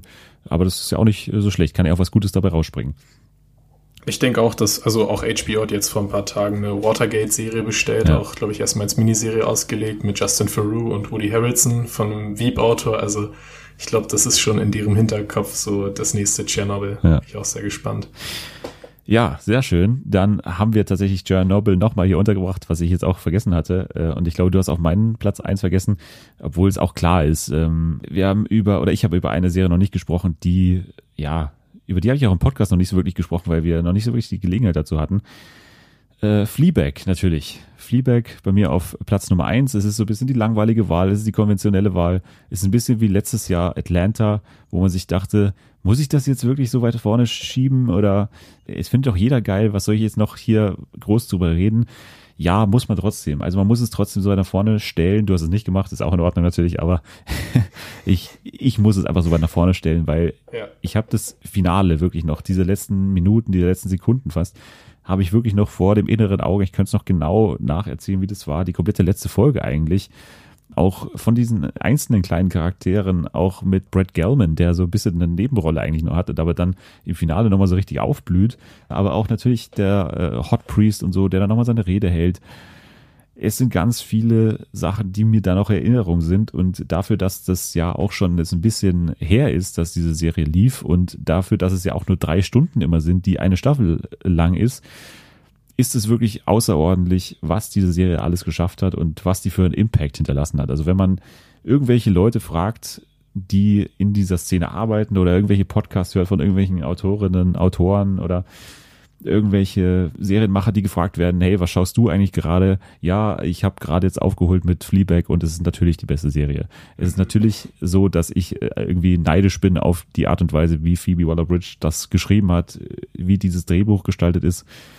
Es ist einfach eine Hall of Fame Serie, glaube ich, die auch in Staffel 1 noch nicht so wahnsinnig viel schlechter war. Also das ist mir eh das Rätsel, wie das damals noch nicht so explodieren konnte Du hast, glaube ich, auch gesagt, du, du fandest die erste Staffel ja auch ziemlich gut. Aber die zweite ja. geht dann schon nochmal darüber hinaus und vor allem dieser Fokus auf Glaube, auch Selbstakzeptanz, was er hier auch so mit reinspielt, ist dann schon vielleicht nochmal so ein bisschen relevanter als immer dieser Umgang mit dem Tod, was in der ersten Staffel so ein bisschen das Thema ist. Aber trotzdem ist das über zwei Staffeln hinweg ein perfektes Werk eigentlich, das Phoebe Waller-Bridge dahinter lässt und was auch noch dazu kommt, ist dann natürlich eben dieser Umgang mit der Inszenierung, also wie das Ganze dann vor allem mit dieser vierten Wand, wie das gestaltet ist und was die daraus machen, das ist für mich so innovativ gewesen, was Phoebe Waller-Bridge da gemacht hat mit der vierten Wand jetzt in dieser zweiten Staffel. Es ist mir persönlich noch so gut in Erinnerung, weil ich damals gerade, glaube ich, an meiner Bachelorarbeit schreiben sollte und ich war eh schon, glaube ich, ich hatte nur noch zehn Tage oder sowas es kam mir, glaube ich, im Mai raus oder so. Und ich konnte aber einfach nicht anders, als diese Serie jetzt zu schauen, an dem Tag, als sie rausgekommen ist, obwohl ich wirklich was anderes zu tun hatte. Ja. Und dann habe ich diese drei Stunden da wirklich investiert und habe es natürlich nicht bereut im Endeffekt. Ja, ich glaube, ich muss dazu gar nicht mehr so viel sagen. Es ist meine Serie des Jahres, aber man hätte genauso gut eben eine von diesen anderen vier Serien, die ich da vorne hatte, da wählen können. Aber für mich vielleicht der endgültige Impact war dann vielleicht auch dieses Ankommen im kulturellen Mainstream so ein bisschen, dass Phoebe Waller-Bridge damit sich so ein Denkmal gesetzt hat, dass sie jetzt endgültig da angekommen ist, dass sie eben sowas machen kann wie James Bond, dass sie jetzt Emmys bekommt, dass sie alle möglichen Preise bekommt. Das war es dann einfach wert, diese zwei Staffeln ja in dieser Intensität zu machen und auch so lange zu warten mit der zweiten Staffel. Die hat sich ja wirklich lange dafür Zeit gelassen. Ich hoffe jetzt auch, dass jetzt Ende ist, weil ich fand das Ende perfekt für diese Serie und deswegen bei mir auf Platz eins Fleabag für sein Lebenswerk eigentlich. eigentlich mehr oder weniger. So wie du es argumentiert hast, könnte ich theoretisch jetzt auch Fleabag wieder auf Platz einsetzen. Also ja. nee, ich hoffe vor allem auch den letzten Punkt, den du gesagt hast, dass jetzt Phoebe Waller-Bridge einfach komplett Hollywood übernimmt und dass jetzt so ihre Ära anfängt und alle orientieren sich nur noch an ihr. Obwohl ich glaube auch, dass das, was sie macht, kann man auch nicht wirklich unterrichten. Also sie kann jetzt keine Schüler ausbilden, die genauso schreiben wie sie, weil ich glaube, sie einfach anders denkt. Aber ich hoffe, dass wir, sie ist ja noch jung, sie wird so viele unglaublich gute Filme und Serien in den nächsten Jahren oder Theaterstücke produzieren und das ist einfach ein sehr schön, also es ist sehr schön zu wissen, dass Phoebe Waller-Bridge da draußen ist und gute Dinge machen wird. Ja, und ich glaube irgendwann, wenn Phoebe Waller-Bridge und Donald Glover irgendwas zusammen machen, dann implodiert, glaube ich, die Welt, weil ich oh, glaube dann ja. äh, dann. Äh, Nein, haben sie ja schon. Ja. Haben sie es schon? Solo. Solo a Star Ach ja, okay. Naja, gut. Ist die Welt implodiert? ja, in gewisser Weise schon, aber aus anderen Gründen wahrscheinlich bei Star Wars. Naja, jetzt haben wir das Serien ja offiziell beendet mit unserer Top 15 Liste. Es ist unglaublich ausgeartet in die Länge. Äh, ich weiß gar nicht, wie das, wie das irgendwas äh, auf eine ordentliche Länge geschnitten werden soll. Aber ich werde es irgendwie schaffen. Dein Fazit zum Serienjahr mit Bitte um kurze Antwort, wie Markus Lanz immer sagt. Ja, wie du gesagt hattest, es waren sehr viele sehr schwierig zu schauende Serien dabei, die einfach düstere Themen hatten, durch die man sich so ein bisschen durchqueren musste, wo es trotzdem am Ende das wert war. Ähm, und alles auf einem sehr, sehr hohen ähnlichen Niveau, so dass man auch diese Top 15 Liste jeden Tag eigentlich komplett neu erfinden könnte. Deshalb, es war ein gutes Serienjahr. Ich freue mich aufs nächste. So ist es. Ich stimme dir da eigentlich zu. Es ist auch so ein bisschen ein Jahr, in dem viel zu Ende ging. Das stimmt, ja. Ja, also Veep, The Deuce, um, Game of Thrones, Big Bang Theory. Orange is the New Black. Orange is the New Black. Transparent. Genau. Broad City, Easy. Ja, Mr. Robot Crazy natürlich. Girlfriend. Es ist ein, ein Jahr, in dem viel zu Ende geht, aber auch viele neue, starke Serien dazugekommen sind. Fleabag natürlich auch zu Ende gegangen, darf man nicht vergessen. Hoffen wir, dass es so weitergeht im nächsten Jahr. Es stehen ein paar Fragezeichen dahinter, weil ja viele neue Player kommen und der Markt noch weiter überflutet wird eigentlich. Ja. Äh, Gibt es irgendwas, worauf du dich jetzt zu 100% freust im nächsten Jahr? Jetzt von neuen Serien, von denen du schon weißt, dass die angekündigt sind? Im Prinzip reicht eigentlich der Januar oder Februar, je nachdem. In Deutschland startet es erst im Februar, nämlich mit endlich der äh, Fortsetzung der wunderbaren Serie The Young Pope, The New Pope. Ja. Mit John Malkovich, der jetzt der neue Papst ist. Aber es gibt trotzdem noch den jungen Papst, also Jude Law. Und die ersten Trailer sind schon wieder der erste Teaser. am mit, Strand. mit Jude Law am Strand ja. und den Nonnen in, in Bikinis oder keine Ahnung, was das genau darstellen sollte. Das, ja, ich, ich weiß überhaupt nicht, was, was uns erwartet, aber ich, ich freue mich unglaublich. Dann wissen wir schon, worauf du dich freust. Da gibt es natürlich ganz viel anderes. Lovecraft Country ist mittlerweile seit einigen Jahren, glaube ich, in Arbeit. Jordan Peele und J.J. Abrams, Phoebe Waller-Bridge mit Run von Alex Garlands Deaths hört man auch immer wieder Gutes. Oh ja, The ja. Plot Against America, glaube ich, von David Simon unter anderem. Da kommt wieder einiges an Material auf uns zu für die nächste Jahresliste. Dazu kommen dann noch Serien wie Better Call Saul zurück. Fargo hat eine neue Staffel mit Kid Rock, glaube ich, in der Hauptrolle, Nicht oder? Nicht mit Kid Rock, äh, mit Chris, Chris Rock. mit, oh Kid, Gott, Rock mit Kid Rock. Das wäre noch schöner. mit Chris Rock natürlich. Ja, okay. Aber dann haben wir ja jetzt auf jeden Fall vielleicht auch eine Inspiration für die nächste Fargo-Staffel dann schon, dann mit Kid Rock in der Hauptrolle. Wenn ihr denn wollt bei FX. Äh, ich glaube, damit müssen wir es auch beenden, weil das ist wirklich hier schon in eine Länge ausgeartet, die äh, kaum mehr zu fassen ist eigentlich. Oh ja. Wie kann man dir denn jetzt eigentlich folgen, wenn man dich jetzt als Serienexperten zum ersten Mal kennengelernt hat? Wo kann man dir denn jetzt auf den sozialen Medien am besten folgen? Wo kann man dich und deine Reviews vor allem verfolgen? Am besten direkt auf serienjunkies.de. Da schreibe ich jede Woche und auch meine Kollegen. Wir besprechen alle großen neuen US- oder auch deutschen und englischen Serien. Ähm, machen auch Podcasts, wo wir auch Jahresrückblicke machen. Da bin ich quasi zu Hause. Ansonsten aber auch bei Twitter. Mein Handy ist Bojack Bockman. Versteht man, ne? Versteht man, oder? Verstehe, verstehe. Ja. also ich, ich werde das alles verlinken natürlich in der Beschreibung und dann kann man dir da gerne folgen und solltet ihr auch auf jeden Fall machen. Ihr könnt äh, wie immer kommentieren. Ich würde mich interessieren für die eure Serie des Jahres natürlich. Also Hashtag Fernsehen für alle ist da the way to go und dann einfach mal eure Top 10, Top 15, von mir aus auch Top 35 oder was auch immer, eure 50 Honorable Mentions, wie du das gemacht hast, äh, reinhauen einfach mal. Rate and Review ist immer eine gute Alternative auch. Man kann also auch fünf Sterne geben. Das ist immer besonders viel wert und eine schöne, nette Review schreiben. Da freut sich auch jeder drüber für diese Ausgabe ist es auch, glaube ich, notwendig. Also da, wir haben jetzt so lange überzogen hier, da muss man einfach mal ein paar nette Worte über uns verlieren. Da einfach mal schön das Einverlangen äh, ist immer sehr sympathisch. Ja, dann bedanke ich mich, dass du da warst, dass du so lange ausgehalten hast und äh, dass du das Ganze überhaupt gemacht hast. Ja, es hat sehr viel Spaß gemacht. Vielen Dank für die Einladung. Ja, gerne, immer wieder gerne und du bist jederzeit natürlich immer wieder gerne eingeladen.